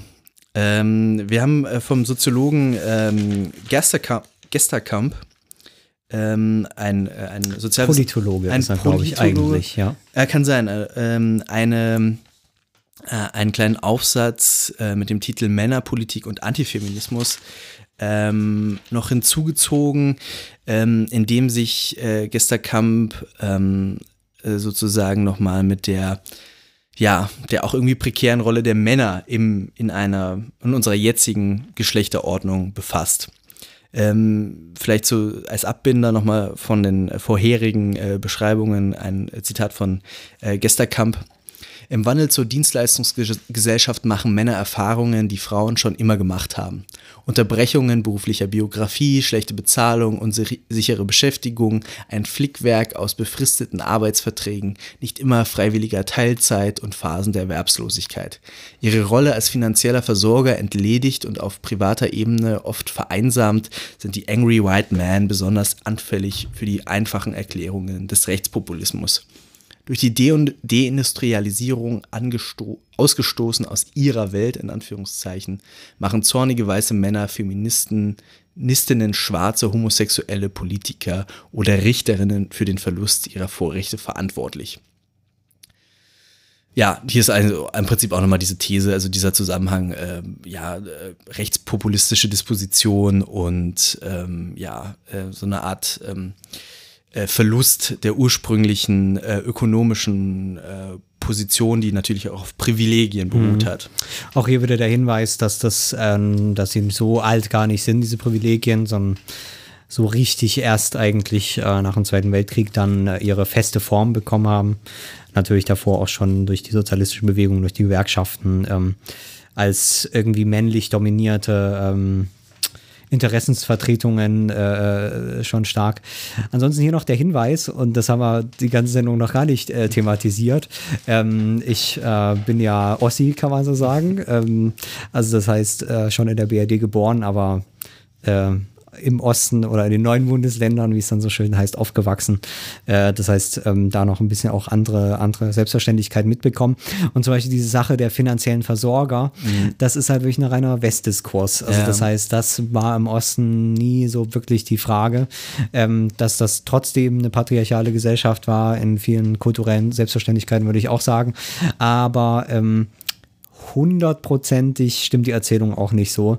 Und ähm, das ist mir mhm. nur hier an der Stelle gerade nochmal aufgefallen. Das meiste, was man in der Presse findet, ist meistens aus so einer linearen westdeutschen Erzählung heraus, des Verlustes oder des Auflösens bestimmter Dinge, äh, die im Osten einfach schon so gar nicht existiert haben. Ja. Das ist mir hier nur nochmal aufgefallen. Ich finde, meistens reicht eine Modifizierung des Arguments wo man sagt, ähm, ja, man hatte verschiedene Konfigurationen von diesen Dingern, aber ähm, darauf muss man, glaube ich, manchmal noch ein bisschen achten.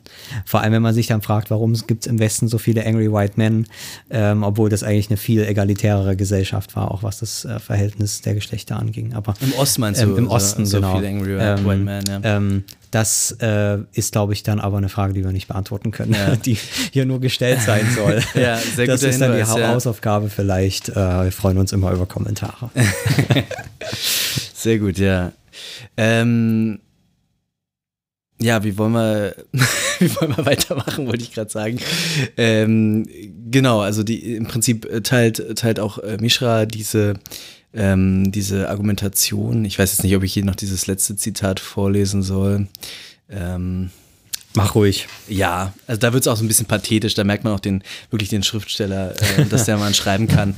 An outlandish phobia of women and effeminacy may be hardwired into the long social, political, and cultural dominance of man.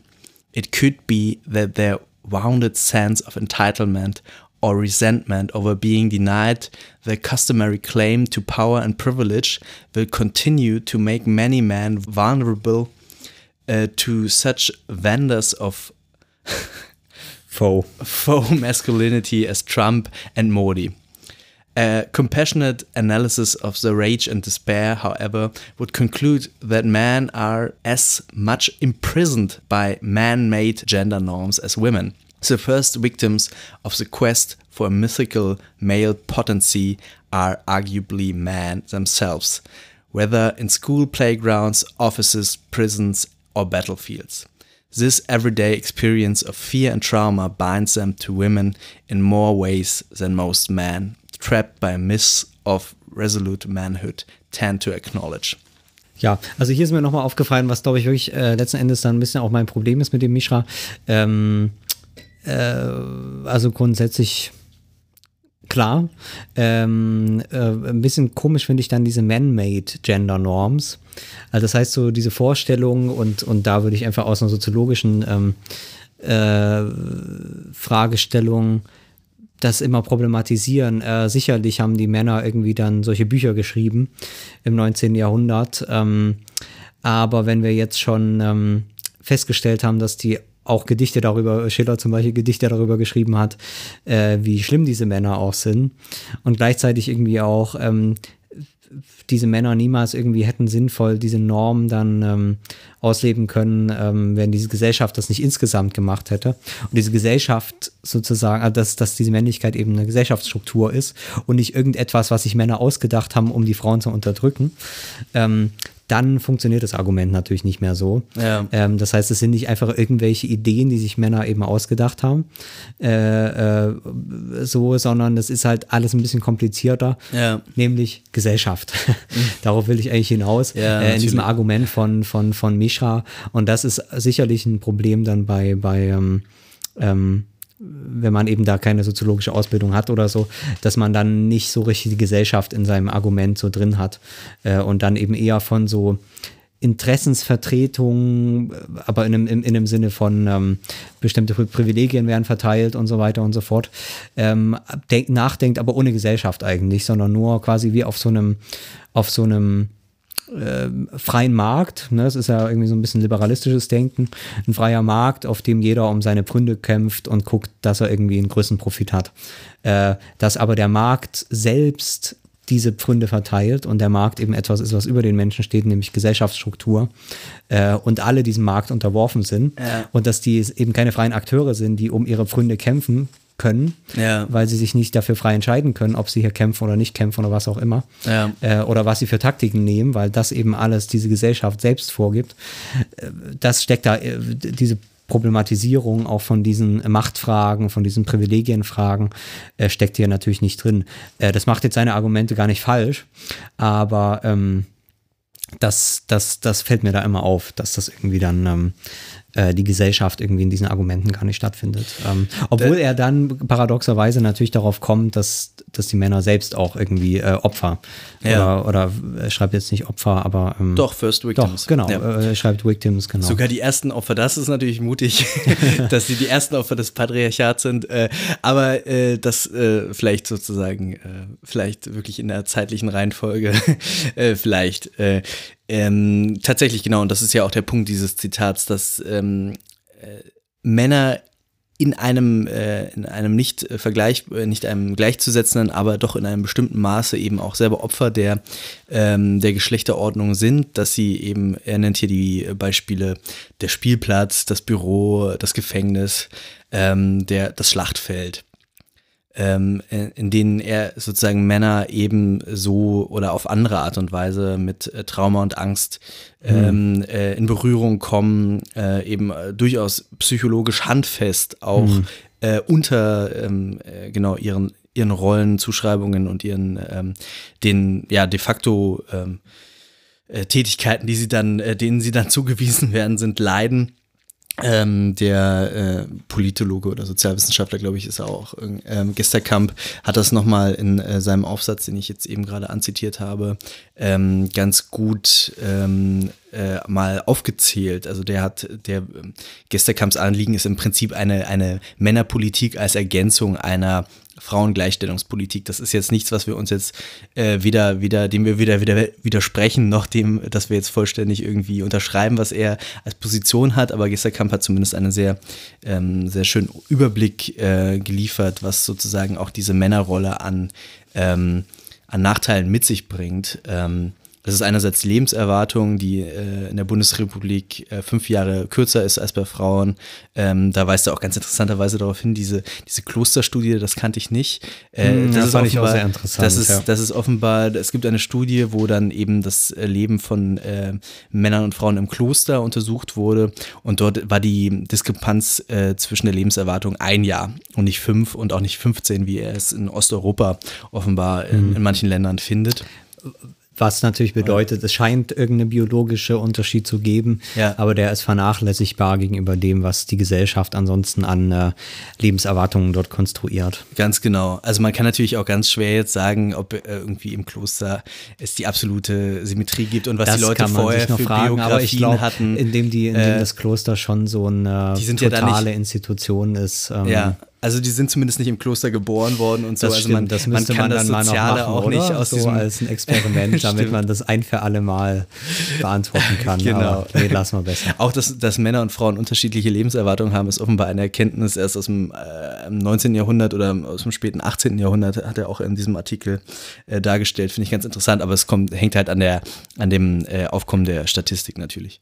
Ähm, genau, die, die Lebenserwartung hängt dann natürlich zusammen mit, diesen, äh, mit, den, ähm, äh, mit der schlechteren Ernährung, äh, der höheren Disposition zum Rauchen und Trinken, äh, der höheren Disposition zur, zum Alkoholismus und zum Übergewicht. Ähm, äh, die auch äh, eine gewisse, einen gewissen Bias, was Vorsorgeuntersuchungen angeht, eine Tendenz dazu, seltener zum Arzt zu gehen, höhere Schlaganfall- und Herzinfarktrisiken äh, und drei Viertel aller Verkehrstoten sind auch Männer. Männer haben eine höhere Suizidrate, dreimal höher, sind öfter obdachlos, also deutlich öfter und 90 Prozent der Gefängnisinsassen Außerdem, ähm, gut, das ist jetzt, das ist ein, äh, gehört jetzt nicht in diese Reihe, aber äh, auch die familiäre Position beispielsweise von Männern ist ein, eine Tatsache, die man sozusagen auch äh, als Nachteil der Männer auslegen kann. Also äh, sozusagen diese, die Bestimmung des Mannes auf eben äh, Berufstätigkeit im Gegensatz zur weiblichen äh, Häuslichkeit äh, bedingt dann eben auch seine Randständigkeit in der Familie Ja, beispielsweise. wobei ich gar nicht mal nur Berufs, äh, Berufstätigkeit sagen würde. Also allgemein, das, was er ja auch schon, ähm, was sich so durchzieht, dass eben der Mann, und da fällt mir eigentlich auch mein Latour-Argument wieder ein, dass der Mann eben auch ähm, weniger einfach in der Gesellschaft äh, und zwar also und zwar in Gesellschaft meine ich in diesem wirklich sozialen Sinne auch existieren soll und kann, sondern der Mann macht dann eher sowas wie wir hier jetzt, nämlich seine Gespräche führen und und so weiter und so fort. Aber diese Beziehungsarbeit, so wie sie dann heute heißt, ähm, eben wirklich das soziale Zusammenleben, ähm, sei es in Familie, sei es im Freundeskreis, sei es ähm, sei es, keine Ahnung, ähm, sich auch Leuten anzuvertrauen. Ne? Hier, ähm, hier steht, das schreibt der Gesterkamp auch, äh, die gehen äh, eben seltener zum Arzt, natürlich einmal wegen diesem ähm, Tapferkeit und Schmerzen muss man aushalten und so weiter und so fort, ideal, ne? Aber auch, weil, weil sie denken, ja, so einem Arzt muss ich mich nicht anvertrauen, so, das mache ich mit mir selbst aus, solche Dinge. Ja. Und das heißt, ich würde, würde vermuten, auch wie gesagt, da bin ich kein Experte, aber dass ich dabei ganz, ganz vielen ähm, Einzelphänomenen dann eben doch ähm, bestimmte Probleme durchziehen. Zum Beispiel eben dieses, diese eher, diese Tendenz zum Antisozialen. Ähm, das, das steckt natürlich in dem, äh, bei dem Obdachlosen auch ganz stark drin. Ja. Ne? Also gerade in unserer Gesellschaft muss man nicht obdachlos sein, objektiv. Ne? Man kann jederzeit ähm, äh, ähm, auf, auf bestimmte Netzwerke zurückgreifen oder auf den Staat. Ja. Beides ist sozusagen dem Mann verwehrt. Ähm, die, die sozialen Netzwerke, weil die vielleicht abgebrochen sind.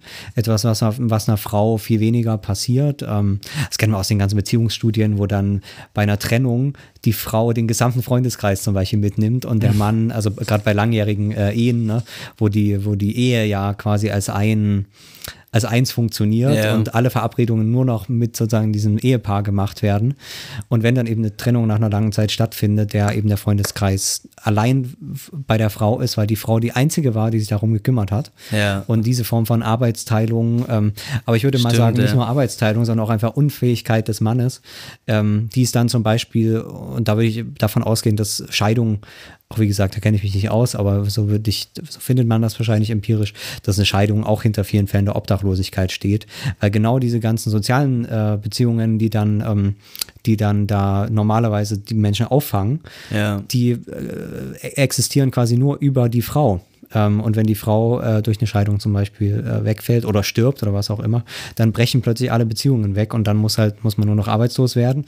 Arbeit ist vielleicht das Einzige, was dann gerade noch hält. Und wenn das dann nicht ist, dann, dann stehen die Leute vor einem Aus und können sich auch niemanden anvertrauen, niemanden öffnen, weil sie eben diese männliche Erziehung äh, äh dann ähm, hatten. Und der Staat wiederum, also das heißt, um Amt zu gehen, Hartz IV zu beantragen, das ist dann wieder was, was aus dem Stolz her nicht geht. Ne? Ich schaffe das irgendwie schon allein, ich kämpfe mhm. nicht durch. Auf der Straße, das ist doch sowieso was richtig Männliches, mich selbst durchzukämpfen äh, äh, und so weiter und so fort. Also, also ich denke mal, dass man solche in der Forschung auch solche Formen von Rationalisierungen dann, dann äh, finden wird. Ähm, und ich würde sagen, das genau zieht sich durch viele mhm. von diesen Phänomenen. Das, ähm, das finde ich ganz, ähm, ganz äh, zutreffend oder ganz, ganz bemerkenswert eigentlich, dass diese vermeintlich ähm, ja weichen Faktoren sozusagen überhaupt diese emotionale, äh, diese emotionale Kompetenz ähm, erstmal in so einem in so einer Erwerbsbiografie jetzt vielleicht auch nicht irgendwie auf den höchsten, auf den höchsten Rängen steht, was sozusagen das Anforderungsprofil für eine Stelle angeht, aber dass du gleichzeitig ähm, in bestimmten Situationen vollkommen machtlos bist, wenn du nicht eine gewisse Kompetenz erworben hast, über Emotionalität mhm. oder, oder zumindest über Konflikte zu reden. Wenn du nicht eine Kränkung irgendwie austragen kannst, wenn du nicht irgendwie einen Konflikt moderieren kannst, bist du den Leuten, die das können, haushoch unterlegen. Du bist mhm. eigentlich quasi mhm. in deren, äh, deren Händen. Die können sich jedes Mal aufs Neue das dir gegenüber sozusagen äh, artikulieren äh, und ausbuchstabieren und du bist jedes Mal sozusagen äh, in deiner, in deinen, in deinen Möglichkeiten extrem beschränkt. Und das finde mhm. ich ganz interessant, wie, wie das tatsächlich was mit, äh, auch mit äh, einem bestimmten Sinn von sozialer Macht im Sinne von Weber eben äh, deinen Willen gegen andere auch durchzusetzen, mhm. Äh, mhm. was zu tun hat. Naja, ich würde sagen, das ist halt die Soft Power. Also das heißt, es ja. gibt diese rein autoritäre Macht, das ja. ist halt mehr so eine männliche Macht, die einfach auf so einem ganz primitiven Form von Macht beruht. Ja. Äh, nämlich einfach, dass ähm, wenn du das nicht machst, dann ähm, kann ich dir den Schädel einschlagen oder kündige dich oder was auch immer. Damit erreicht man wahrscheinlich aber in vielen Situationen nicht besonders viel, sondern braucht halt dann andere Formen von, von Macht, also vor allem natürlich in äh, sozialen Interaktionen und so weiter, die ja dann einfach quasi ähm, ähm, be bedeutet, Leute zu überzeugen oder was auch immer, eben so eine Form von Soft Power, die dann eben gerade auf so einer sozialen äh, Intelligenz äh, äh, beruht. Ähm, ich würde sagen, dass da in dem Wandel, auch der Arbeitswelt zum Beispiel, aber auch der Beziehungen, in denen quasi diese Fähigkeiten eher gebraucht werden, äh, natürlich dann de facto dieser Verlust dieser klassischen Männlichkeit natürlich drin liegt. Ne? Also wenn man eben viele Ziele im Leben nicht mehr erreichen kann, ja. indem man irgendwie äh, einfach Mann ist und ähm, äh, ansonsten quasi, äh, also die, zum Beispiel diese Soft Power nicht, nicht beherrschen muss und so weiter. Sobald das nicht mehr ist und man plötzlich ein bisschen mehr Frau sein muss, äh, ja. in dieser Sprache gesprochen, ähm, ist das natürlich ähm, eine, eine Erfahrung, äh, wo man erstmal sagen würde, die könnte ein Gewinn sein äh, nicht mehr auf diese, auf diese ähm, antisozialen ähm, Verhaltensweisen äh, zurückgeworfen sein. Einerseits antisozial, andererseits auch anti ähm, gesundheitlich. Ne? Es zerstört nicht nur die, eigenes, die eigenen Beziehungen, sondern es zerstört, zerstört auch den eigenen Körper, ja. diese, diese Verhaltensweisen. Ähm, aber natürlich sind die dann doch auch erstmal eine Verlusterfahrung scheinbar. Ne? Ja, Bourdieu fasst das noch richtig zusammen, ne? Also das, was ich fast schon, oder was wir gerade schon so. Ja, also ich würde es ich würd's nochmal vorlesen, ja, weil sehr gerne. Bourdieu hat auch nochmal so eine eigene Sprechweise da und vor allem seinen letzten Satz, den ich jetzt hier so ein bisschen aus dem Zusammenhang geklaut habe, finde ich sehr schön.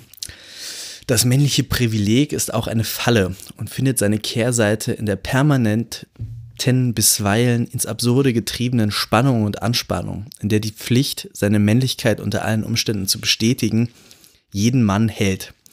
Die Männlichkeit, verstanden als sexuelles und soziales Reproduktionsvermögen, aber auch als Bereitschaft zum Kampf und zur Ausübung von Gewalt, namentlich bei der Rache, ist vor allem eine Bürde. Im Gegensatz zur Frau, deren essentiell negative Ehre nur verteidigt oder verloren werden kann, das ist auch sehr interessant, da ihre Tugend erst Jungfräulichkeit und dann Treue ist, ist der Mann, der wahrhafte Mann, in Anführungszeichen, derjenige, der sich gehalten fühlt, alle Möglichkeiten, die sich ihm bieten, auszuschöpfen und seine Ehre dadurch zu mehren, dass er Ruhm und Auszeichnung im öffentlichen Bereich sucht.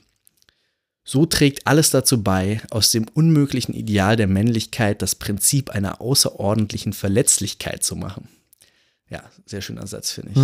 Mhm. Ähm, das, ist, es klingt auch manchmal so ein bisschen aus der Zeit gefallen, was wir jetzt hier sagen. Also es, man muss natürlich jetzt auch so ein bisschen einrechnen, dass das irgendwie, also ich schätze mal jetzt in den 80ern geschrieben wurde bei Bourdieu und ähm, auch diese, diese ganz radikale Teilung sozusagen von männlicher Härte und Autorität und so weiter, das, das wurde ja auch so ein bisschen in der zum Beispiel durch die Gegenkultur problematisiert und auch, sagen wir mal, jetzt äh, äh, in den Nullerjahren oder so sind jetzt nicht mehr alle Männer irgendwie äh, dezidiert äh, emotionsfeindlich und antisozial oder so im, im strengen Sinne. Das klingt auch ein bisschen, bisschen, auch ein bisschen nach 60er Jahre oder so. Vielleicht muss man auch sagen, aber natürlich sind das Strukturen, die sich jetzt nicht über Nacht irgendwie umkrempeln oder so, sondern dass die, die sind, ähm, die, die perpetuieren sich auch und das würde jetzt vielleicht auch jeder Mann in einem bestimmten Grad auch sagen, dass er jetzt weniger dazu geneigt ist, vielleicht irgendwie vor anderen zu weinen oder irgendwie äh, seine, seine, seine Innerlichkeit irgendwie zu thematisieren oder so oder seine, sein Leiden zu Ich thematisieren. glaube auch, die sind sogar stabiler, als man gedacht hat. Ja, ne? Man hat die in den vielleicht, ja. 80ern schon alle dekonstruiert und Ja. gedacht, damit wäre die Arbeit getan, so zumindest,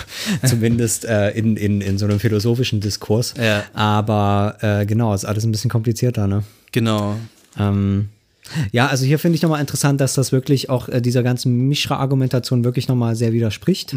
Also daran sieht man doch nochmal eine stark soziologische äh, äh, Diskussion oder soziologische ähm, These. Wo siehst du eben, da den Widerspruch Na, ich sehe den Mhm. Widerspruch äh, halt darin, dass ähm, ähm, dass diese, ähm, äh, also das, das steht ja am Ende, dass äh, diese, diese, also äh, ich sag mal so, das steckt bei dem Misha natürlich auch noch drin, aber bei, bei Bourdieu, der hat halt eher die Erklärungen dafür, ähm, dass sozusagen diese Verletzlichkeit des Mannes eigentlich größer ist als, als die der Frau. Und dass sozusagen diese soziale Ordnung eigentlich darauf eingestellt ist, ähm, äh, dass der Mann sozusagen ähm, das ähm, menschlicher darin ist, sage ich mal, in, in, dieser, in dieser Anthropologie, da, da drin steckt, es gibt diesen Begriff von äh, Nietzsche ist das, glaube ich, der Mensch als das riskierte Wesen, ne? äh, wo er sozusagen diese Vorstellung hat, ähm, äh, die auch so ein stark eben dann schon so ein, eben diesen, diesen, diesen chaotischen äh, ähm, Modernismus quasi, ne, äh, äh, wo, wo man sich dann auch in einer, so ein Rand und sowas drauf bezieht, ne, dass der Mensch eben der ist, der, der sein Leben aufs Spiel setzt, um irgendwie rauszugehen und äh, was zu erreichen und was zu verändern und sich durchzukämpfen und so weiter und so weiter. Ne? Also eben das riskierte Wesen ähm, Ja. und das jederzeit scheitern kann Ja. und das am Ende vielleicht für diesen Mut und äh, mit seinem Tod bezahlen muss und so weiter, dass das alles da drin steckt. Ja. Und das ist bei ihm sozusagen eine anthropologische äh, Feststellung. Das macht den Menschen wirklich aus. Ähm, und da das die Frau weniger ausmacht, ist natürlich die Frau weniger Mensch. Ähm, ähm, das, das folgt sozusagen aus diesem Gedanken. Ähm, die soziologische Folge quasi für diese Struktur, ähm, das, wär, das wäre dann quasi im Anschluss Bourdieu. Dazu ähm, bedeutet natürlich, dass aber eben diese, diese Männlichkeit, und das haben wir ja gerade an den ganzen äh, empirischen ähm, Details dann gesehen, äh, die Männer eigentlich, was viele naja, viele Kriterien eines guten Lebens angeht, ähm, äh, ziemlich schlecht daraus gehen und sozusagen diese Macht, zwar diese Form von autoritärer Macht, die sie haben, ähm, äh, teuer bezahlen müssen eigentlich. Ja. Äh, und, und deswegen eben, ähm, ähm, äh, jetzt suche ich das Zitat gerade wieder, eben ähm, dann diese, diese, ähm, diese Ordnung, ach nee, das war noch bei, das war noch Misha in dem Fall, äh, äh, eben dann äh, ein Gefängnis äh, aller Menschen darstellt.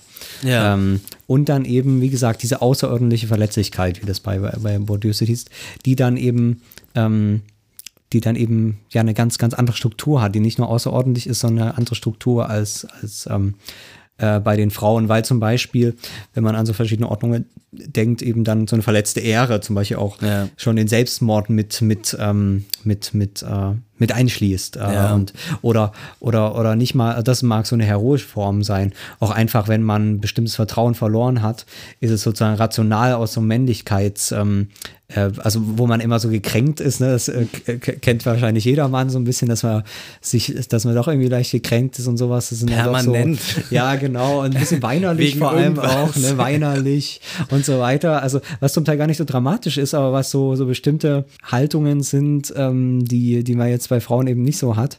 Äh, und da finde ich das Bourdieu-Zitat irgendwie doch ganz, ganz aufschlussreich. Diese negative Ehre, ne? Ja. Also das heißt, die, die positive Ehre ähm, des Mannes ist sozusagen immer die riskierte Ehre. Ähm, die immer, immer gefüttert werden muss, die, also wo, wo sich Männer sozusagen auch dann grundsätzlich wertlos erstmal fühlen, Ja. weil sie, wenn sie eben, das haben wir ganz am Anfang ja schon gesagt, diese Männlichkeit nicht unter Beweis stellen, immer und immer und immer und immer wieder, äh, wertlose Menschen einfach nur sind. Ja. Äh, und damit sozusagen in diesen, also einerseits, und, und das ist natürlich dann diese, genau, auch diese Nietzsche-Idee wieder, einerseits dadurch zwar zu viel außergewöhnlicheren Aktionen motiviert werden, Ja. in den Krieg zu ziehen oder ihr Leben zu opfern für die Wissenschaft oder, oder was auch immer, zu diesen ganzen Leistungen, d- d- ähm, die dann eben oftmals auch selbstzerstörerische ähm, ähm, ähm, Ausmaße hatten oder Kompensationen nur waren dieser, dieser Traumatisierungen und dieser, dieser inneren ähm, Depression kann man nicht sagen, aber schon eine psychische, merkwürdige Veranlagung quasi, die dann ähm, aus, aus so einem Blick eigentlich fast pathologisch erscheint. Ähm, Ja. genau. Und das, und das bringt ja Bourdieu, finde ich, gut auf den Punkt. Finde ich auch, ja. Also ich bin, ich würde mich auch sehr unwohl fühlen, wenn wir jetzt sozusagen so diese, ähm, so eine Rechnung aufmachen würden und sagen, jetzt, aber guck doch mal, was die Männer hier noch äh, an, Äh, an ja, an ich habe das sogar rausgeschrieben. Äh, das, das war jetzt hier nicht Ja, drin. Und zwar schreibt stimmt, nämlich gestern kam top. eine unproduktive Hitparade der Benachteiligung. Genau, genau. Genau, weil er ist eben an einer produktiven äh, Formung dieses Konflikts interessiert. Ganz genau, das denke ich auch. Also man, äh, aber ich würde trotzdem, und das, das würde ich noch sozusagen über äh, Gesterkamp hinaus sagen, und er würde das wahrscheinlich auch unterschreiben, dass nichtsdestotrotz äh, ich immer noch das Privileg natürlich auf männlicher Seite sehe.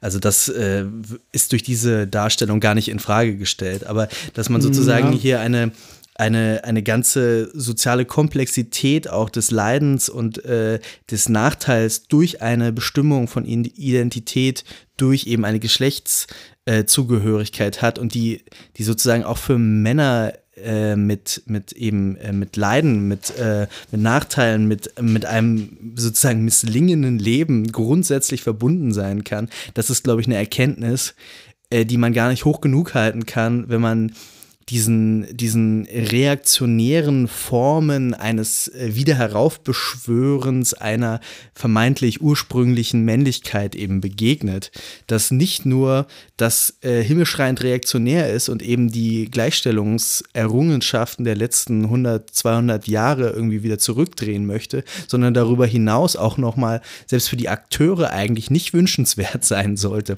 Das wäre zumindest das Plädoyer, was ich gerne hier ziehen würde. Ähm, ja, würde ich zustimmen. Ich, ich glaube, also ich würde mir die Stelle, äh, die Stelle, die Frage stellen, was, was eben, also im Prinzip hast du es gerade schon angesprochen, aber was ist politisch ähm, äh, äh, aussichtsreicher und auch nachhaltiger? Und dann glaube ich, ähm, ist natürlich die eine Sache wirklich dieser Machtkampf. Ne? Also da geht es halt wirklich nur who gets what und da geht es halt im Wesentlichen um Geld und um Position, klar. Ähm, gleichzeitig kann man sich auch fragen, äh, wie du schon sagst, ob es nicht für viele Fragen wirklich aussichtsreicher ist und wirklich nachhaltiger, also eine politische Strategie, äh, ähm, ähm, genau das, das äh, zu verkaufen.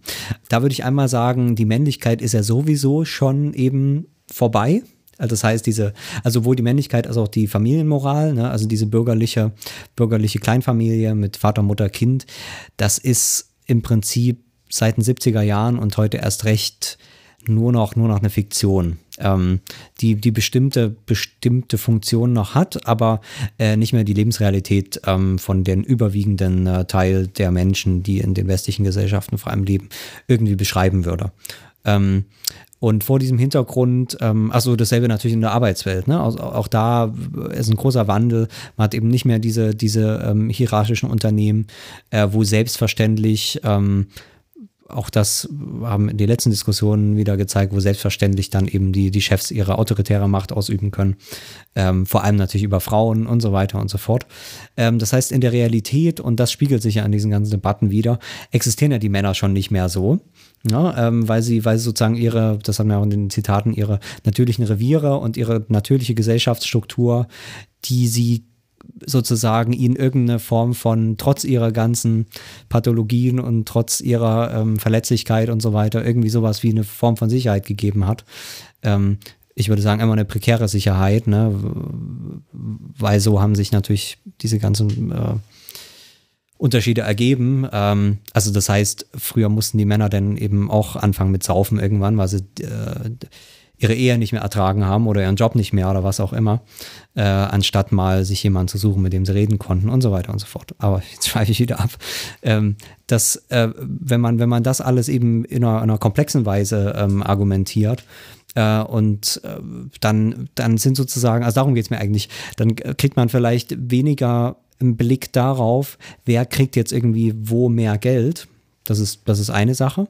Aber gleichzeitig würde ich sagen, es, Gesellschaft ist ja ein bisschen mehr als dass bestimmte Pfunde verteilt werden, sondern es geht um Institutionen, in diesen Menschen leben. Das heißt, ich ja. will weniger von so einer Macht als so einem, ähm, also es ist mir ja auch nicht so ein Komplex Macht als so einem, oder Macht oder Privilegien, als irgendwie sowas, so eine fixe Menge an Ressourcen, die es gibt. Zum Beispiel Geld oder, keine Ahnung, Zeit, Machtposition, Entscheidungsposition die dann verteilt werden an bestimmte Gruppen, sondern ich will halt auf die Frage von, von äh, gesellschaftlichen Institutionen hinaus.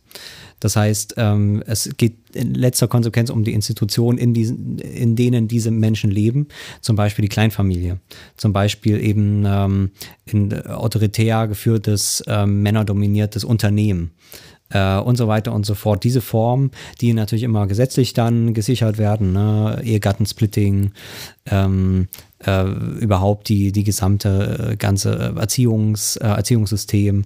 Äh, das haben wir noch gar nicht ges gesagt, dass zum Beispiel Kinder oft automatisch der Frau bei einem Scheidungsfall der Frau äh, gegeben werden, sodass äh, Väter im, vor allem im Falle der Scheidung, also sowieso schon auch vor der Scheidung meistens keinen richtigen Kontakt zu ihren Kindern aufbauen und keine, keine richtigen tiefen Verhältnisse zu ihren Kindern entwickeln können.